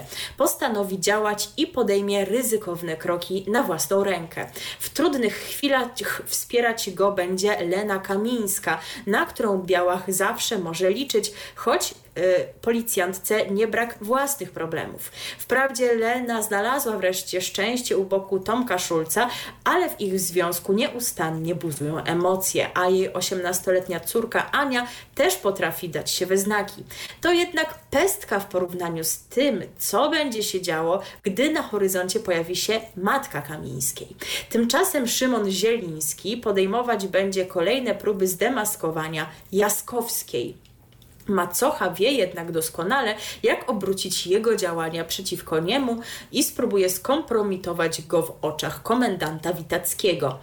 E, W swojego partnera z patrolu ani na chwilę nie wątpi natomiast Miłosz Bachleda. Góral wspierać będzie przyjaciela, borykając się jednocześnie ze swoimi perypetiami miłosnymi. No przecież nie może być tak, że u niego nic się nie dzieje, prawda? Bo, bo, bo, bo jak żeby to być nudno tak w by serialu. było. Tak. Zdezorientowany ten góral z zachowaniem Jagody e, nie spocznie, nim dowie się, dlaczego dziewczyna go unika i zrobi wszystko, by znów się do niej zbliżyć. Z kolei w niemal idealnym dotąd małżeństwie Natalii Mróz i Arka Papkina nadejdzie czas próby. Arek stanie się zazdrosny o przystojnego partnera patrolowego żony, Marka Korwickiego, co okaże się bardzo trudne dla Natalii. Czy ze strony Marka coś Papkinowi zagraża i czego policjant nie mówi o sobie koleżance z pracy? Czy Natalia odkryje tajemnicę e, doktora Laweckiego i jego powiązania z Jaskowską? Czy Emilka Drawińska, Drawska, przepraszam, Zapała straci nadzieję na odnalezienie się jej męża i postanowi ułożyć sobie życie na nowo? Co w tym sezonie zmalują główni sprawcy utrapień dyżurnego Jacka i zamieszania na komendzie, czyli profos Juliusz i pani Halinka? Odpowiedzi na te pytania poznamy w nowych odcinkach Policjantek i Policjantów już od najbliższego poniedziałku. A co godzinę później? A godzinę później ale od poniedziałku do czwartku yy, o godzinie 20 na antenie telewizyjnej czwórki gościć będzie 13 sezon serialu Sprawiedliwi Wydział Kryminalny. W nowym sezonie serialu o wrocławskich śledczych Wydziału Naczelnika Kubisa jak zwykle nie zabraknie intrygujących kryminalnych zagadek, mocnych wrażeń i zaskakujących zwrotów akcji, a także zawirowań w życiu prywatnym bohaterów. No, Moje czyli... zdziwienie wynosi zero. No właśnie, czyli to samo, co w serialu poprzednim. E, dojdzie m.in. do zamachu, który e, pogrąży komendę w żałobie, a w relacjach między dotychczasowymi przyjaciółmi zajdą poważne zmiany. W pierwszym odcinku nowego sezonu e, i tu mam opis tego odcinka, bo niestety tyle w zasadzie można znaleźć, jeżeli chodzi o taką zapowiedź tego serialu. Szukałem, szukałem, ale całe szczęście już też pojawiają się mm, informacje na temat odcinków. No i żeby narobić wam smaka, to proszę bardzo, informacje na temat tego, co w poniedziałek. Mija kilka miesięcy od tragicznych wydarzeń, y, w których w wyniku Ola straciła dziecko. Po nich policjantka zrezygnowała z pracy i zamieszkała na wsi. Koleżanki i koledzy próbują nawiązać z nią kontakt, ale zdaje się, że Ola wciąż nie jest gotowa na spotkanie z nimi. Tymczasem Wach i Walczak muszą zmierzyć się z porywaczem. Mężczyzna uprowadził e, policjanta i żąda uwolnienia z więzienia swojej matki. Twierdzi, że została niesłusznie skazana za morderstwo. Zadaniem śledczych jest znaleźć dowody na niewinność kobiety. Problem w tym, że kobieta przyznała się już do winy. Także takie rzeczy w sprawiedliwych, y, no i zapewne jeszcze wiele, wiele więcej różnych y, tematów, chociaż powiem szczerze, jak tak słuchałem y, tego streszczenia policjantek i policjantów, to ja się naprawdę zastanawiam, jak oni są w stanie, bo my w zasadzie teraz omówiliśmy te wątki osobiste. Ty czytałaś o wątkach osobistych przede wszystkim, a tam pamiętajmy, że oprócz tego to są jeszcze w jednym odcinku co najmniej dwie sprawy. Na dwie sprawy myślałam, że może jedna, tak jak wiesz, na dobre i na złe, jeden Nie, przypadek medyczny. Nie, dwie, no chyba, że teraz już jest jakoś inaczej, ale y, jak oglądałem y, ten serial, no to zawsze tam się pojawiały dwie sprawy, y, które się równolegle toczyły i jeszcze czas na wątki osobiste. Naprawdę. Oni potrafią to wszystko, Oni potrafią. wszystko pomieścić. Tak jak wspominałam, wrócimy sobie jeszcze do TV4 w kolejnym tygodniu. E, tutaj nam się pojawił Mikołaj Białach, no to tak naprawdę od niego zaczął się też ten serial Święty, prawda? Kiedy tak. on zaczął e, jako, jakiś tam nowy etap w swoim życiu. I ten serial, przypomnijmy, został przeniesiony do Super Polsatu, ale tam premierę będzie miał jego nowy sezon dopiero w połowie września. Także jeżeli dowiemy się do tego czasu, co tam w nowym sezonie Świętego, to też damy znać, ale jeżeli, no w związku z tym, że jesteście fanami policjantek i policjantów i ten Białach gdzieś tam Wam jest bliski zastanawiacie się, co tam w świętym, no to jeszcze teraz się tego nie dowiemy, bo na premierę musimy chwilę poczekać. E, przenosimy się do kolejnej stacji, która też zdecydowała, że ostatni tydzień sierpnia to jest już dobry czas, nie ma co czekać z wprowadzeniem nowej ramówki. To o tyle ciekawe, że stacja matka, czyli TVN, tak jak mówiłam, ramówkę jesienną zaczyna tydzień później, a TVN 7 już teraz od najbliższego poniedziałku. Jak ta ramówka będzie wyglądała? Tutaj też w zasadzie mamy powroty. Jest planowana jedna nowość w bliżej nieokreślonym terminie, więc o tym później. E, od poniedziałku do piątku w paśmie popołudniowym będą się pojawiały paradokumenty znane już widzom z poprzedniego sezonu, tylko wtedy to było jakoś tak, że od poniedziałku do środy był nadawany jeden, a w czwartki i piątki drugi. Teraz każdy z nich otrzymał swoją codzienną godzinę emisji i tak oto o 17 mamy opowieści małżeńskie, a o 19 zagadki losu. Mam nadzieję, że tego nie pokręciłam w notatkach, że to nie jest odwrotnie. A o 18 pomiędzy nimi, bo to Was mogło też zastanowić, y, są tajemnice miłości, czyli ten serial, który był w TVN-ie tam emitowany dwa sezony temu, też paradokumentalny i oni to teraz tutaj powtarzają i on właśnie przedziela te premiery. E, o godzinie 20 mamy też produkcję znaną już widzom, ale w nowej po, o nowej porze, bo wcześniej Papiery na szczęście, bo o nich mowa nadawane były o 19.30. Teraz natomiast y, wypełniają w ramówce miejsce, które zajmowała dotychczas Brzydula. Brzydule 2 już definitywnie zakończono, no i Papiery na szczęście zyskały taką lepszą chyba godzinę niż ta poprzednia, bo są w takim ścisłym już prime time. I tutaj również mamy zapowiedź tego, co nas czeka w kolejnych odcinkach serialu. Jesienny sezon serialu rozpocznie się w chwili, kiedy Marta dowiaduje się od Adama, że będzie miał dziecko z Niną. Marta jest zdruzgotana tą informacją, mimo że kocha mężczyznę nad życie, nie wie, czy będzie mogła z nim być. Natomiast zawodowo zaczyna jej się układać coraz lepiej. Dostaje pracę jako menadżer restauracji. Niestety lokal mieści się na osiedlu ukochanego, trudno więc unikać jej przypadkowych spotkań. W międzyczasie zupełnie niespodziewanie wpada na kardiologa Dawida, w tej roli Przemysław Cypriański. Tymczasem rodzina Kowalczyków przeżywa bardzo trudne chwile. Henryk nie poddaje się w walce o firmę. Chce za wszelką cenę znów mieć większość udziałów w Kowalczyk Development i stanąć na czele biznesu. E, na jaw wyjdzie jednak wstrząsający rodzinny sekret, który zmieni silną pozycję Henryka. W jesiennych odcinkach poznamy także losy pozostałych bohaterów serialu. Sergiusz będzie próbował wybić sobie z głowy Martę i wpadnie w wir internetowych randek. Mateusza odwiedzi w więzieniu niespodziewany gość, a szczęście Beatki i Staszka zmąci niespodziewana wizyta matki dziewczyny.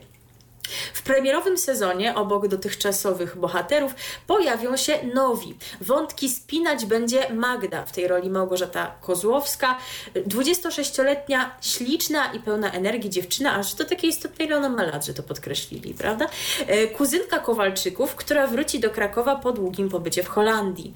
Magda zrobi duże wrażenie na męskiej części personelu nowo powstałej kliniki kardiologicznej w dawnej siedzibie firmy Kowalczyków. O jej względy zacznie zabiegać Konrad w tej roli Kamil Piotrowski, przystojny, bardzo pewny siebie podrywacz, a Kamil w tej roli Jakub Józefowicz, zdolny młody lekarz, postara się po przyjacielsku ostrzec dziewczynę przed kolegą. Jednak jego narzeczona Julia w tej roli Antonina Jarnuszkiewicz yy, nie będzie zachwycona nową znajomością ukochanego. Papiery na szczęście, tak jak wspomniałam, od poniedziałku do piątku o godzinie 20 w TVN7, oczywiście również w playerze, bo tutaj właśnie TVN7 nie różnicuje nam, jak to mu się zdarzało w niektórych sezonach, że w piątek jest jakaś tam inna ramówka, czegoś nie ma. Nie, od poniedziałku do piątku mamy te same propozycje programowe. To też się tyczy tego, co o 20.35, a będzie to kolejny już sezon Hotelu Paradise, drugi nagrany w Panamie. No i to chyba dobrze, że on będzie od poniedziałku do piątku, bo e, no, e, ten program ma stałą liczbę odcinków, zawsze ich jest 60, więc. E, łatwo to podzielić przez 5. Tak. Przez, yy, przez 4 też łatwo to podzielić. No, to kwestia, fakt. czy program będzie trwał 12 tygodni, czy 15. I myślę, że jak trwał 15, to już po prostu za długo trochę się to wlokło. Także lepiej myślę jednak, że to są te 3 miesiące, to i tak jest długo w porównaniu do Wyspy Miłości, która trwa tygodni 6, bo już rzeczywiście 15 y, to było moim zdaniem troszkę za dużo. A jak ten program się w listopadzie skończy, to my wreszcie zobaczymy to, co stacja TVN7 nagrała w zeszłym roku na Krecie, czyli drugi sezon programu 40 kontra 20, bo oni tak szukali, szukali miejsca dla tego programu w ramówce i znaleźć nie mogli, bo ta emisja letnia trochę nie spełniła ich oczekiwań, oglądalność była zbyt niska i szukali, gdzie mogą to wstawić, no to wymyślili, że dadzą to właśnie w listopadzie, jak się skończy Hotel Paradise w tym wypróbowanym już paśmie, widzowie z przyzwyczajenia zostaną z siódemką, no zobaczymy, czy to przyniesie oczekiwania oczekiwane rezultaty. Y, no i mówiłam o tym, że jest szykowana jedna nowość, to ma być program Perfect Picture, ma go prowadzić Patrycja Kazadi, ale tutaj też jeszcze nie wiemy, kiedy dokładnie oni chcą to emitować, także podobnie jak z premierą 40 kontra 20, na pewno do tego tematu wrócimy i TVN7 jeszcze u nas zagości. Z kolei inna stacja z tej samej grupy medialnej, czyli TTV, generalnie także czeka z prowadzeniem swoich nowości. Będzie je wprowadzać od najbliższego weekendu. W przyszłym tygodniu, w przyszłą niedzielę będzie taki powrót, na który oboje bardzo czekamy. Ty już wiesz, co będziemy się Tak. pastwić za tydzień, ale już od tej niedzieli czeka nas e, coś, co może bardzo widzów ucieszyć. Mianowicie kolejny sezon 92, 99 gra o wszystko w odsłonie VIP-owskiej, czyli z uczestnikami produkcji e, TTV takich jak Jak Kanapowcy, jak e, Królowe Życia, których produkcji przypomnijmy zaprzestano, no ale ci uczestnicy na pewno będą gwiazdami różnych formatów TTV, tak jak zapowiadano. I to będzie podobnie jak z tym poprzednim VIP-owskim sezonem, to znaczy będzie on emitowany przez 6 dni z rzędu, czyli od niedzieli do piątku o godzinie 22. No to jest w jakimś sensie nietypowe, ale jakoś tam na pewno przyciągające, też właśnie z uwagi na obecność znanym, znanych widzom bohaterów. Także to jest inaczej niż, tak, niż z takimi regularnymi sezonami 99 gra o wszystko, które były po prostu nadawane co tydzień. E, TDV będzie naszym tematem w przyszłym tygodniu i pewnie jeszcze w kolejnych, bo oni na razie planują powroty, nowości wprowadzą nieco później, ale jakie to będą nowości, to też nam się bardzo podobają ich zapowiedzi. Nie uprzedzajmy jednak faktów, e, bo zagramy piosenkę związaną z hotelem Paradise, który zgodnie z tradycją, jak to co sezon, doczekał się nowej piosenki i to również tradycja, że tę piosenkę nagrywa uczestnik y, jednej z poprzednich edycji, bo już mieliśmy przecież y, Sonię, mieliśmy Bibi, a teraz uczestniczka edycji emitowanej rok temu jesienią, czyli Nana nagrała utwór Rajska Miłość, który będziemy słyszeć codziennie w czołówce hotelu Paradise. Piosenki sprzed wielu lat i kilku dni.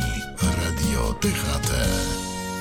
Cały czas słuchacie 161 wydania programu RTV na antenie radia DHT, a teraz e, przechodzimy do kolejnych stacji telewizyjnych. Tym razem zajmiemy się e, dwiema stacjami, a właściwie to trzema, bo zajmiemy się No racja, tak, racja. zajmiemy się pulsami i zoomem.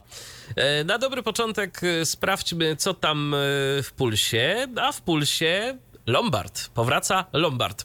I to powraca w ten piątek, y, kiedy my do Was y, mówimy. Właśnie teraz można oglądać y, pierwszy odcinek, więc no pewnie playpuls.pl będzie Waszym przyjacielem i pozwoli obejrzeć i nadrobić zaległości.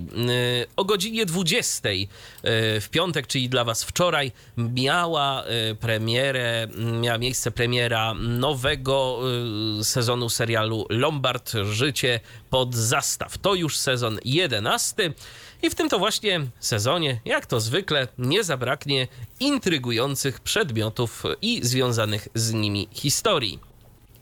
Widzowie zobaczą m.in. matę zapachową dla psa, y, kulę poi. Co to jest kula poi? Czymkolwiek. Mm, y, Budki lęgowe dla jeżyków, y, czy okulary do terapii światłem. A to nie koniec niespodzianek. Telewizja Puls przygotowała bowiem dwie zabawy dla widzów, w których to oni mają decydujący głos. E, Trwało głosowanie na imię nowonarodzonego synka serialowej pary Angeliki i Mariusza. E, Widzowie mogli wybrać spośród trzech propozycji. Kostek, Stefan i Igor. Wygrał Igor. E, Telewizja Puls organizuje ponadto wraz z ekipą serialu czwarty zlot fanów tegoż. E, A miejsce zlotu wybierają, no jak żeby inaczej, widzowie. W pierwszym etapie zabawy wygrało województwo śląskie, a teraz widzowie głosują na miasto. Do ścisłego finału weszły Częstochowa, Katowice i Żywiec. Jak zapowiada nadawca, w nowym sezonie serialu Lombard Życie pod zastaw nie zabraknie również emocji związanych z głównymi bohaterami. Angelika i Mariusz będą cieszyli się nowonarodzonym synkiem. Z kolei Beata i Kazimierz będą przeżywali rozwód Marty i Karola, czyli Lolka. Jak Lolek poradzi sobie w nowej sytuacji?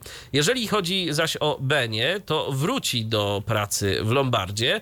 Co na to jej brat Roman? Czy nadal będzie rozwijał karierę stand-upera?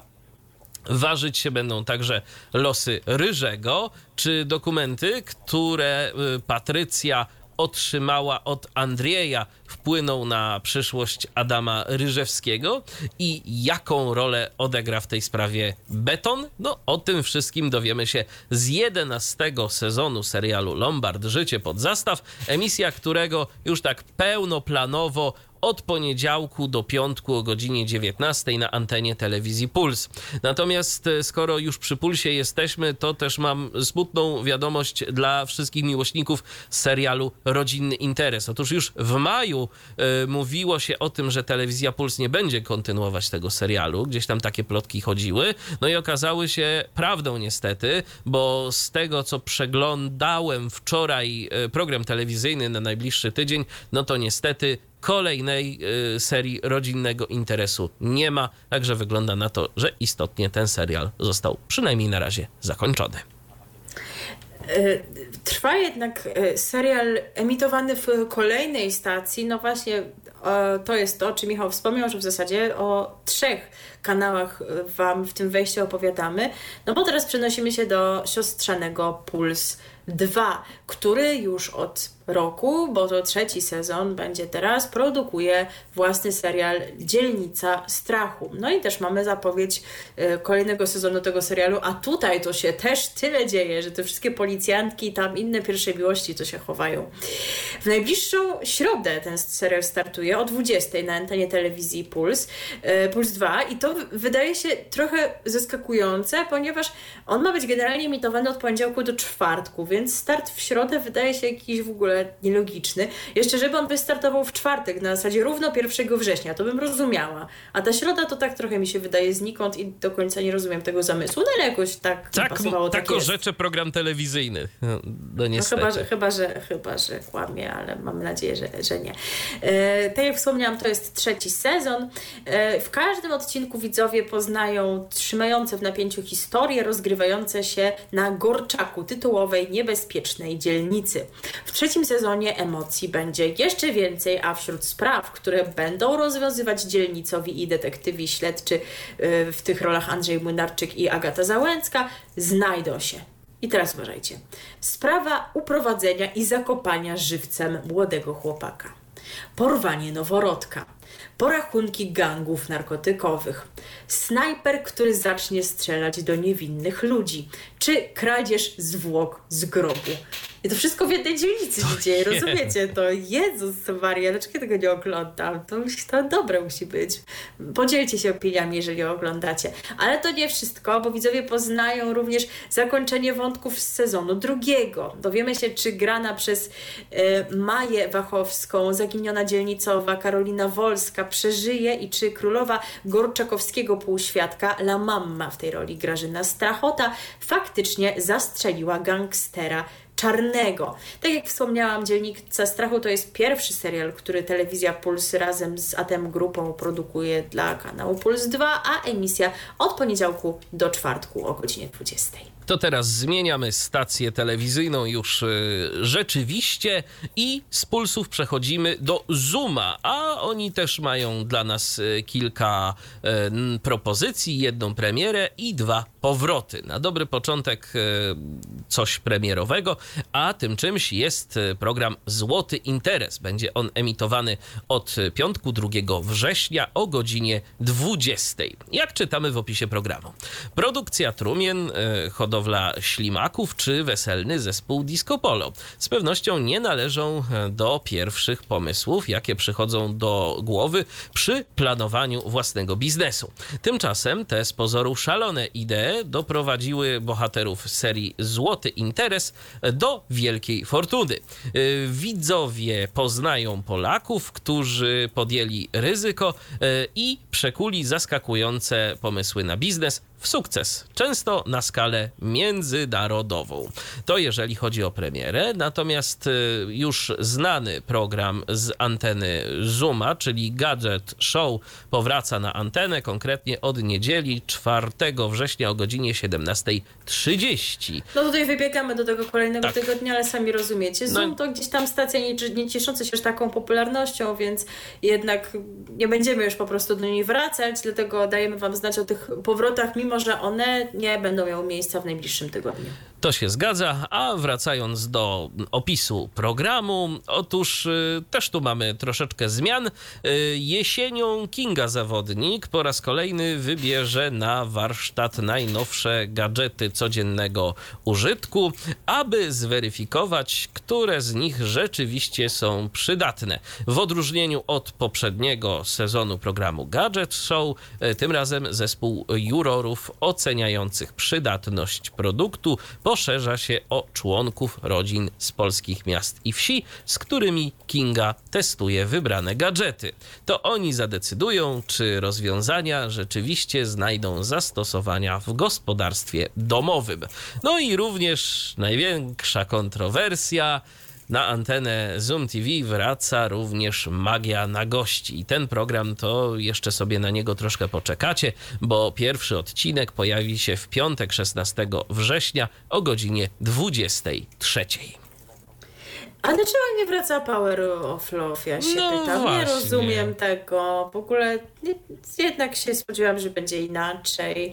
Poglądałabym sobie trochę złej telewizji. Tak naprawdę to nie. Ale tu też mamy zapowiedź, jeżeli chodzi o to, no to już też w zasadzie po raz kolejny tak będzie, co jeżeli nie obejrzymy tych odcinków, tych produkcji, o których wspomniałeś na bieżąco w telewizji. Tak jest. Otóż nowe produkcje Zoom TV, y, czyli Złoty Interes i y, trzeci sezon Magii na gości Polska, widzowie będą mogli zobaczyć przedpremierowo na platformie Filmbox Plus y, na tydzień przed y, premierową emisją na antenie Zoom TV.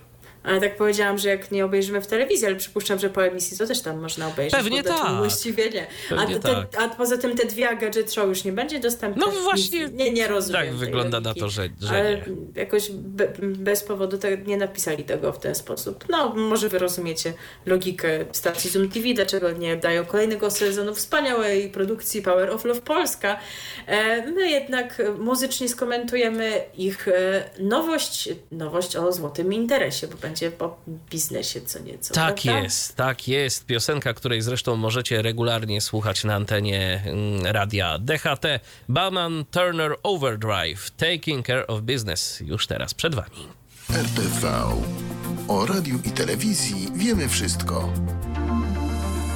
No cóż, jeżeli chodzi o warstwę muzyczną, to możemy wam już powiedzieć, że będzie interesująco. Będziesz tylko gorzej, Tak, no powiedzmy to wprost. Do samego końca programu. Już się będziemy chylić ku upadkowi. Ale dwie piosenki momentu. będą już tylko u nas dziś, także... To wystarczy, nie? To takie wrażenia, jakich dostarczymy, to nigdzie indziej nie dostaniecie. Takiej muzycznej różnorodności. A te, jeżeli chodzi o tematykę, to teraz przenosimy się do internetu, który jak wiemy serialami stoi. Tak jest, a serialami stoi również platforma Netflix, od której to zaczynamy. W najbliższą środę na platformie Netflix będzie miała premierę kolejna polska produkcja, której tytuł to Gry rodzinne. I o co w niej chodzi? W dniu ślubu student, studentki medycyny Kaśki z zamożnym y, chirurgiem plastycznym Janem, rodziny młodej pary zdają sobie sprawę, że jedyne co ich łączy to sekrety i kłamstwa. Tajemnice obu stron zostaną ujawnione podczas uroczystości y, ślubnej. A w obsadzie serialu znaleźli się Eliza Rycembel, Bartosz Gelder, Piotr Pacek, Edyta Olszówka, Izabela Kuna, Paweł Delong, Marek Kalita, Anna Romantowska. O, dawno jej nie widziałem w żadnej produkcji.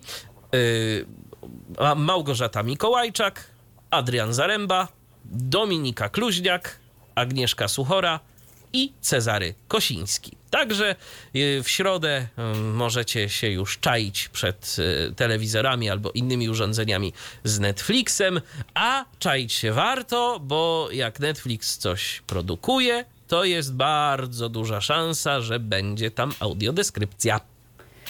Tak jest, więc pewnie zerknąć rzeczywiście warto, nawet jeżeli e, temat gdzieś tam do Was nie przemówił, no to można to sobie sprawdzić. Przenosimy się zaś na inną platformę, e, na playera. Bo co prawda powiedziałam Wam o tym, że TVN główny startuje ze swoją ramówką później, e, no ale akurat player postanowił udostępnić nam kolejny sezon znanego już również z anteny TVN serialu 2 września, czyli w najbliższy piątek, dlatego powiemy Wam o tym już teraz. Mowa o serialu Szać i jego sezonie numer 3 który właśnie w piątek y, będzie miał swoją premierę i o co tutaj będzie w tym trzecim sezonie chodziło. Fabuła nowych odcinków skupia się wokół wydarzeń rozgrywających się rok po próbie zamordowania Lili E, i ucieczce Piotra. Wolnicki żyje w ukryciu w małej miejscowości.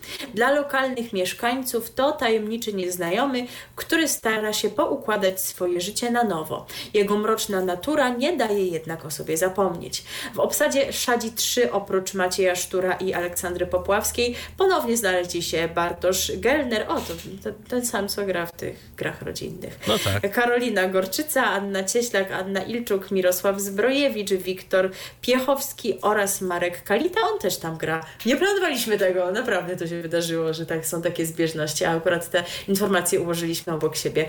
E, natomiast mamy też nowe twarze w obsadzie, a będą to Magdalena Popławska, czyli siostra grającej tutaj już Aleksandry Popławskiej. Ciekawe, czy też będzie grała siostrę bohaterki. Jowita Budnik, Aleksandra Skraba, Dariusz Chojnacki, Piotr Trojan, Lesław Żurek, e, Diana Zamojska oraz, oraz Sebastian Pawlak. E, natomiast mamy jeszcze taką ciekawostkę, że w trzecim sezonie obok reżyserki wiodącej Anny Kazejak część scen wyreżyserował również sam odtwórca głównej roli, czyli Maciej Sztur. No widzicie, zawsze go znamy jako aktora, ale jak widać reżyserskie umiejętności też posiada i nam je zaprezentuje. E, natomiast e, warto też przypomnieć, że drugi sezon Szadzi w Player.pl zadebiutował 11 maja ubiegłego roku, a jesienią zeszłego roku produkcja nadawana była w TVN. Premierowe odcinki w stacji oglądać było można w niedzielę o godzinie 21.30 w okresie od 17 października do 28 listopada. No przypominam to nie bez powodu, bo jak widać dali sobie takie pół roku między umieszczeniem tego w playerze, a na antenie, więc jeżeli byś iść tym samym tropem, no to może, skoro mamy teraz premierę we wrześniu, to może przykład do wiosennej ramówki TVN-u trafi ten trzeci sezon Szadzi. E, ciekawe, czy również e, na niedzielne wieczory, czy znajdą mu jakieś inne miejsce w ramówce. Jeżeli chodzi natomiast o playera, to będziemy do niego jeszcze jesienią wracać, bo szykuje nam się tam premiera kolejnego sezonu serialu Skazana oraz jedna serialowa premiera, czyli serial Agenci. No i my teraz musimy, e, jak to zwykle, zamieścić muzyczny komentarz. Staramy się, żeby te nasze komentarze odnosiły się do nowości. Tak też będzie i tym razem, a więc do gier rodzinnych. No i my się zastanawialiśmy, co by tu. Bo piosenek o rodzinie z jednej strony jest trochę, ale która byłaby tą najlepszą? No i tak nam się skojarzyło, że skoro tam występują jakieś rodzinne sekrety, sekrety tak. pomiędzy rodzicami, E, Może i podobne jak w piosence, młodego. którą za moment zagramy. No to się właśnie zastanawiam. Szczerze, jeżeli będą mniejszego kalibru, to nuda. Ja już teraz przyjmuję tylko takie. Ten utwór kiedyś już u nas był, ale to było ładnych kilka lat temu, bo my już mamy, wiecie, prawie pięcioletnią historię obchodzimy za kilka dni. Tak jest. Piątą rocznicę powstania naszego programu. To za, za tydzień jeszcze o tym powiemy, bo to będzie bliżej tej daty, chociaż przypominam, nie celebrujemy, tylko robimy, bo jednak robić rzeczy trzeba. Natomiast e, no, rzeczywiście jest to taki utwór, do, do którego warto wrócić, bo może nie wszyscy słyszeli, a ta historia jest, jest tego warta, bo jest zdecydowanie nietuzinkowa. O skandalu w rodzinie nam teraz zaśpiewają chochoły. Przeboje, które łączą pokolenia, trzy pokolenia, Radio DHT. I tak to oto zbliżamy się do końca 161 wydania magazynu RTV, ale zanim jeszcze się z wami pożegnamy, to przejdziemy do tematów radiowych. Tak, bo my się nazywamy RTV. Tak. Nie zmieniliśmy jeszcze nazwy na TV. Jesteśmy R. blisko, ale tam jeszcze R, literka tkwi i to właśnie poświęcimy temu ostatnie wejście.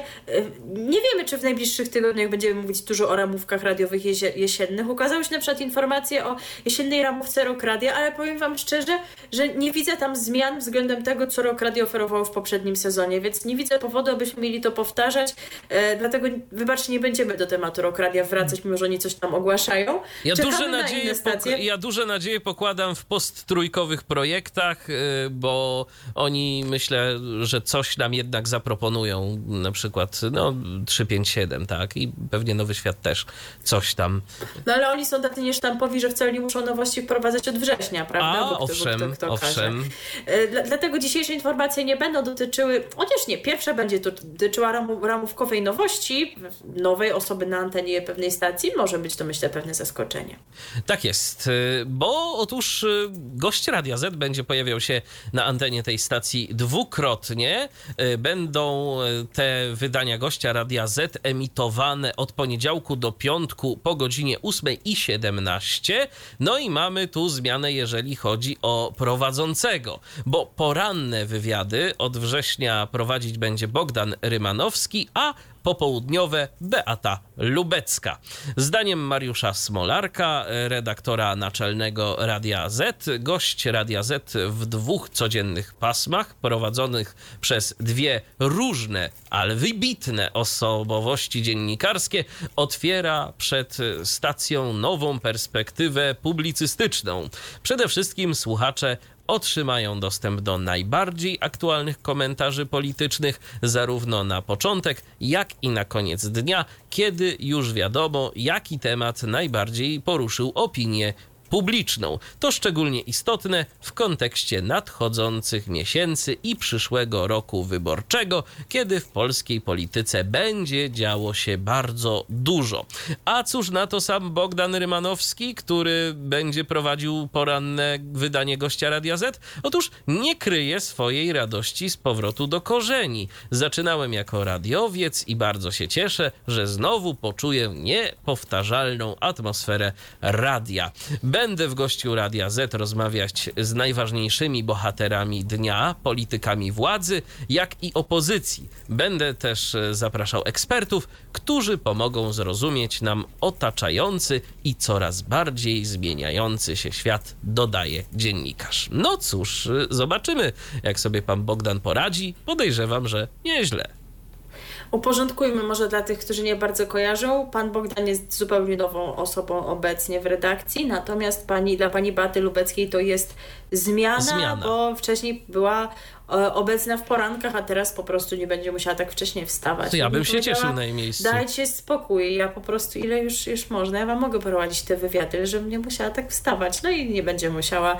E, po południu teraz będziemy mogli e, jej posłuchać i jej wywiadów. Także no myślę, że ten, no może nie tyle transfer, no bo to nie jest tak, że pan Bogdan się przenosi, wciąż zostaje w Polsat, Polsat News, ale, News, tak. ale to, że stacji udało się pozyskać tak znanego dziennikarza, to jest na pewno y, duża rzecz i te wywiady pewnie będą szeroko komentowane, jak to zwykle jest z tymi porannymi rozmowami z politykami, prawda? Te wycinki z nich jakoś tak często się właśnie przedostają gdzieś tam do, do mediów później innych, e, są cytowane i, i właśnie e, spotykają się z szerokim Tak się zastanawiam, czy to nie ma być taka trochę y, konkurencja e, w osobie Bogdana Rymanowskiego dla Roberta Mazurka, ale czy to jest aż tak wyrazista osobowość?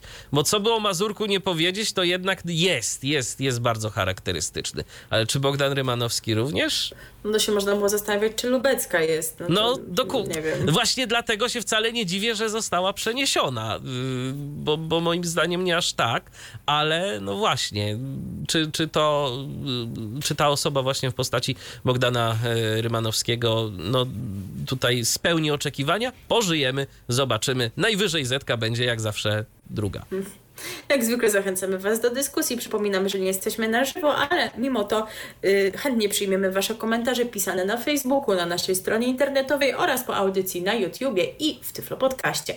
A teraz przenosimy się na podwórko lokalne. Dzisiaj tak jakoś się nam to ułożyło, że będziemy na wschodzie Polski, do Lublina wędrujemy, bo tu się wydarzyło to, co zapowiadałam w ostatnim naszym programie, że się wydarzy. Dokonało się. Pozwolę sobie zacytować tę informację za serwisem radiopolska.pl, abyście mieli pełen ogląd sytuacji, bo to rzeczywiście był proces długi i zawiły. Niemal 3 lata po ogłoszeniu konkursu na częstotliwość i nieco ponad, ponad rok od rozstrzygnięcia postępowania w Lublinie na częstotliwości 101 i 1 rozpoczęło nadawanie radio wnet. Nadajnik uruchomiony został w nocy z poniedziałku na wtorek, z 15 na 16 sierpnia. No pan Skowroński zapowiadał, że to będzie 16 sierpnia i dotrzymał, bo konkretnie 49 minut po północy to było odpalone. E, to już jest ósma częstotliwość rozgłośni założonej przez Krzysztofa Skowrońskiego. Można jej również słuchać w Warszawie, w Krakowie, w Łodzi, w Szczecinie, e, we Wrocławiu, w Bydgoszczy i w Białymstoku. E, natomiast jeżeli chodzi o tę częstotliwość w Lublinie właśnie i o zawiłości z nią związane, to już przytaczam. Konkurs na lubelską częstotliwość 101,1 ogłoszony został 25 września 2019 roku. Oprócz Radia Wnet ubiegała się o nią grupa Euroz z projektem Oto Radio, który zgłasza wszędzie, e, gdzie Krajowa Rada ogłasza konkurs e, na rozgłośnie o właśnie takim profilu e, i, i nigdzie jeszcze tego nie dostali. Spoiler, nie dostaną, bo te konkursy są pod wnet, można zamykać temat, ale oni i tak będą to zgłaszać wszędzie, licząc na cud. A niechby dostali chociaż jedną, zobaczylibyśmy, co tam zobaczyć, będzie. Co, jak no. to chcą robić, nie? E, Początkowo nic nie wskazywało na pojawienie się takich opóźnień. Uchwałę o rozszerzeniu koncesji podjęto 4 lutego 2020 roku. Potem jednak rozpoczęła się pandemia koronawirusa, która sprawiła, że formalności w Urzędzie Komunikacji Elektronicznej trwały ponad rok. Ostatecznie koncesja rozszerzona została 4 czerwca 2021 roku. No i nadajnik miał zostać uruchomiony w ciągu 6 miesięcy od tej daty. Wszystko miało być dobrze, nie? Ale po uzyskaniu niezbędnych innych y, zezwoleń oczywiście mieli to uruchomić, no i tymczasem datowany na 5 sierpnia 2022 roku wykaz y, pozwoleń radiowych wydanych przez Urząd Komunikacji Elektronicznej nie zawierał jeszcze takiej pozycji. Tym razem za opóźnienia odpowiadać miały ustalenia międzynarodowe z Ukrainą. A no Ukraina ma teraz poważniejsze rzeczy na głowie niż jakieś tam radio, więc pewnie to się po prostu trochę przeciągnęło, a takie rzeczy po prostu trzeba konsultować z, z sąsiadami e, naszymi i to nie tylko ich się tyczy, szczególnie właśnie te przegraniczne częstotliwości mogą być gdzieś tam kolizyjne z jakimiś właśnie innymi stacjami nadającymi z sąsiedzkich krajów. I skoro właśnie padła nazwa Ukraina, e, no to teraz e, wokół tego wątku się zakrzątniemy konkretnie wokół Polskiego Radia dla, Radia dla Ukrainy, które dogasa jakoś, tak bym powiedziała. Przez 88 dni nadawało w Przemyśle i okolicach na częstotliwości 98 i 6. Wcześniej, przypomnijmy, tam nadawała stacja RMF Ukraina i prowadzona od 27 maja tego roku emisja Polskiego Radia dla Ukrainy została wstrzymana w nocy z poniedziałku na wtorek z 22 na 23 sierpnia, chwilę przed północą. Powodem wyłączenia nadajnika było wygaśnięcie wydanego przez Urząd Komunikacji Elektronicznej pozwolenia radiowego na emisję okolicznościową. No i to samo tyczy się drugiej przygranicznej e, w czwartek 25 sierpnia zakończono emisję e, na Chrubieszowskiej częstotliwości 93,3. Ale powiedziałam, że Polskie Radio dla Ukrainy jakoby dogasa, ale to nie jest oczywiście tak, że wygasło całkiem, bo stacja jest jeszcze słyszalna w Warszawie na częstotliwości 106, a także w każdym województwie w multiplexie DAB Polskiego Radia. Ale jakoś to chyba jest tak, że oni z tego się jednak już wycofują, przypominam, że wojna trwa, ale jakoś nie wiem, nie czuję już zapotrzebowania, żeby te stacje tworzyć, no bo z wami FM y, dostało pozwolenie niby na ten Wrocław i te Częstochowe, ale tam chyba nie nadają, a w tych pozostałych miastach to już w ogóle y, tych pozwoleń nawet nie mają. W ogóle Ci jakoś y, nawet, i, nawet jeżeli chodzi o z wami, to tak kilka razy sprawdzałem ich stream i, i cisza tam jest. To a, znaczy tam w ogóle nic nie nadaje. Więc pytanie, co, co, co z tym dalej? No, być może to już jest kres tych e, inicjatyw, bo ktoś uznał, że to już nie jest potrzebne. Ciekawe, czy rzeczywiście, bo Ukraińcy przecież w Polsce pozostali, no ale nie mnie oceniać te decyzje dużych koncernów, które podjęły się takich projektów. A w ogóle, jeżeli chodzi o te ustalenia międzynarodowe jeszcze, to na nich również jest stratny kielecki rekord, wyobraź sobie, e, który wydawałoby się, że uruchomiony zostanie bez żadnego większego problemu, bo przecież to jest ta częstotliwość po famie. Tymczasem, mimo tego, oni też muszą e, dowiedzieć się od e, regulatorów e, rynku medialnego, jeżeli chodzi o nasze sąsiednie kraje, czy mogą bez trudu to uruchomić. No proszę. I to no, trzeba się zwrócić, wiecie, do, do wszystkich tych krajów, tam na przykład do Słowacji i stamtąd odpowiedź była pozytywna, wszystko jest ok, ale kto tutaj blokuje? Mo możesz zgadywać? To nie jest Ukraina, nie mam pojęcia, kto To może... jest Aleksander Łukaszenka. O, proszę. Który jakoś tam właśnie coś tu opóźnia, wydłuża i oni nie mogą z tym ruszyć. E, ten kielecki rekord nadaje chyba w internecie cały czas. Znaczy oni już ruszyli wcześniej, ale tam już jest, zdaje się, jakiś bardziej pełnowartościowy program niż tylko muzyka i, i jingle. I oni datują swój start na wrzesień, ale czy to im się uda? Trudno powiedzieć. Będziemy wam dawali znać, a jeżeli się zastanawialiście, co z kieleckim rekordem i dlaczego go nie ma, no to, to właśnie dlatego do Łukaszenki trzeba iść i mu tam powiedzieć, co o nim myślicie. W ogóle szykują nam się też takie zmiany, e, jeżeli chodzi o nazwy na tym naszym radiowym rynku. Na przykład Radio Września chce się teraz nazywać Warta FM. O proszę. Co w ogóle chyba nie ma sensu, bo oni teraz mają nadawać na przykład w Odolanowie, a tam Warta w ogóle nie płynie ponoć. Nie wiem, nie sprawdzałam. Jestem słaba z geografii Wielkopolski. W ogóle jestem słaba z geografii. A z kolei Radio Ony w Nysie tam y, przecież jest ta sytuacja z radiem Nysa z Nysą, FM, którego tak. nie ma y, i którego częstotliwość zajmie ktoś, więc Radio Ony chciałoby się bardziej kojarzyć z Nysą i się teraz nazywać Radio Nysa tam 93,1, czy jak oni mają tę częstotliwość. Więc zobaczymy, jak im to się Rychło wczas to sobie wymyślili.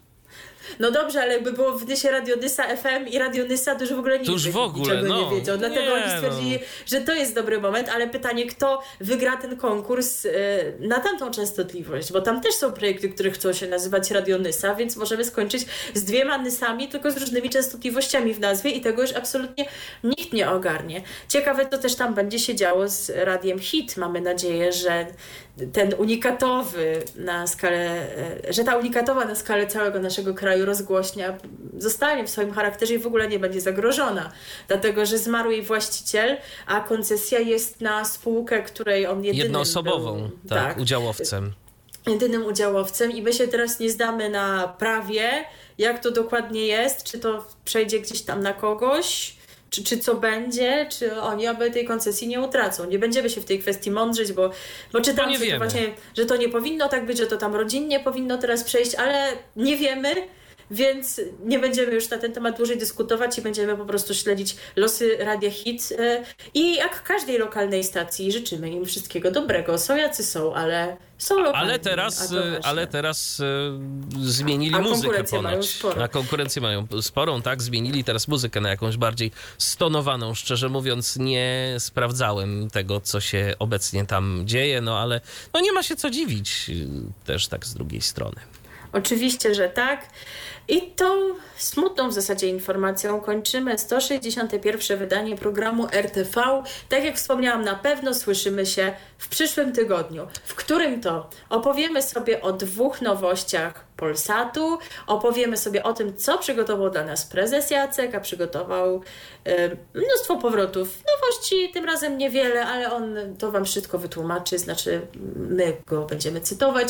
Podobnie w zasadzie TVN też raczej bazuje na powrotach. Y, mają jedną nowość, my to sobie wszystko uporządkujemy. Są też takie kwestie, nie może bezpośrednio ramówkowe, jak na przykład nowi gospodarze Dzień Dobry TVN, to też o tym powiemy za tydzień, no bo już teraz nie chcieliśmy po prostu wątku TVN gdzieś tutaj rozpoczynać, żeby nam się nie zrobił zbyt duży bałagan, także znów szykujcie się na sobotnie, długie popołudnie w naszym towarzystwie. Tak jest, a ja już tu szykuję rekwizyt.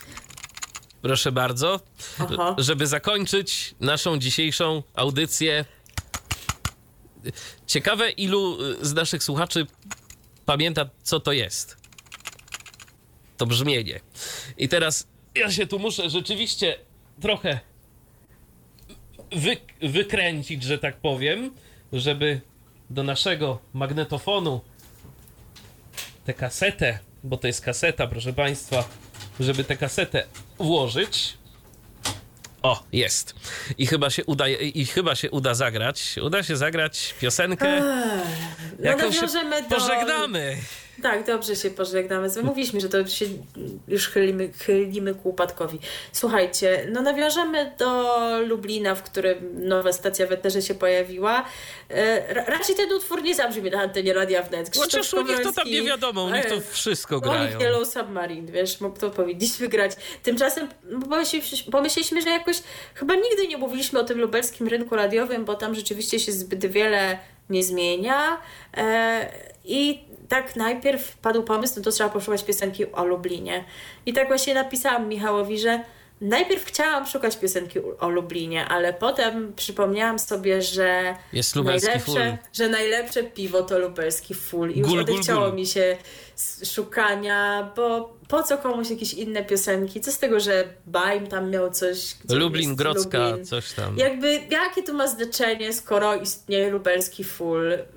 Naprawdę, jeżeli nie znacie, to musicie znać, bo tak po prostu jest. To są takie dobra kultury, A ja znalazłem, ja znalazłem tę piosenkę na kasecie i teraz niniejszym za moment z tejże kasety ją dla was wyemitujemy, a kolejne spotkanie w programie RTV już za tydzień. Zapraszamy was serdecznie. Na dziś to tyle. Milena Wiśniewska.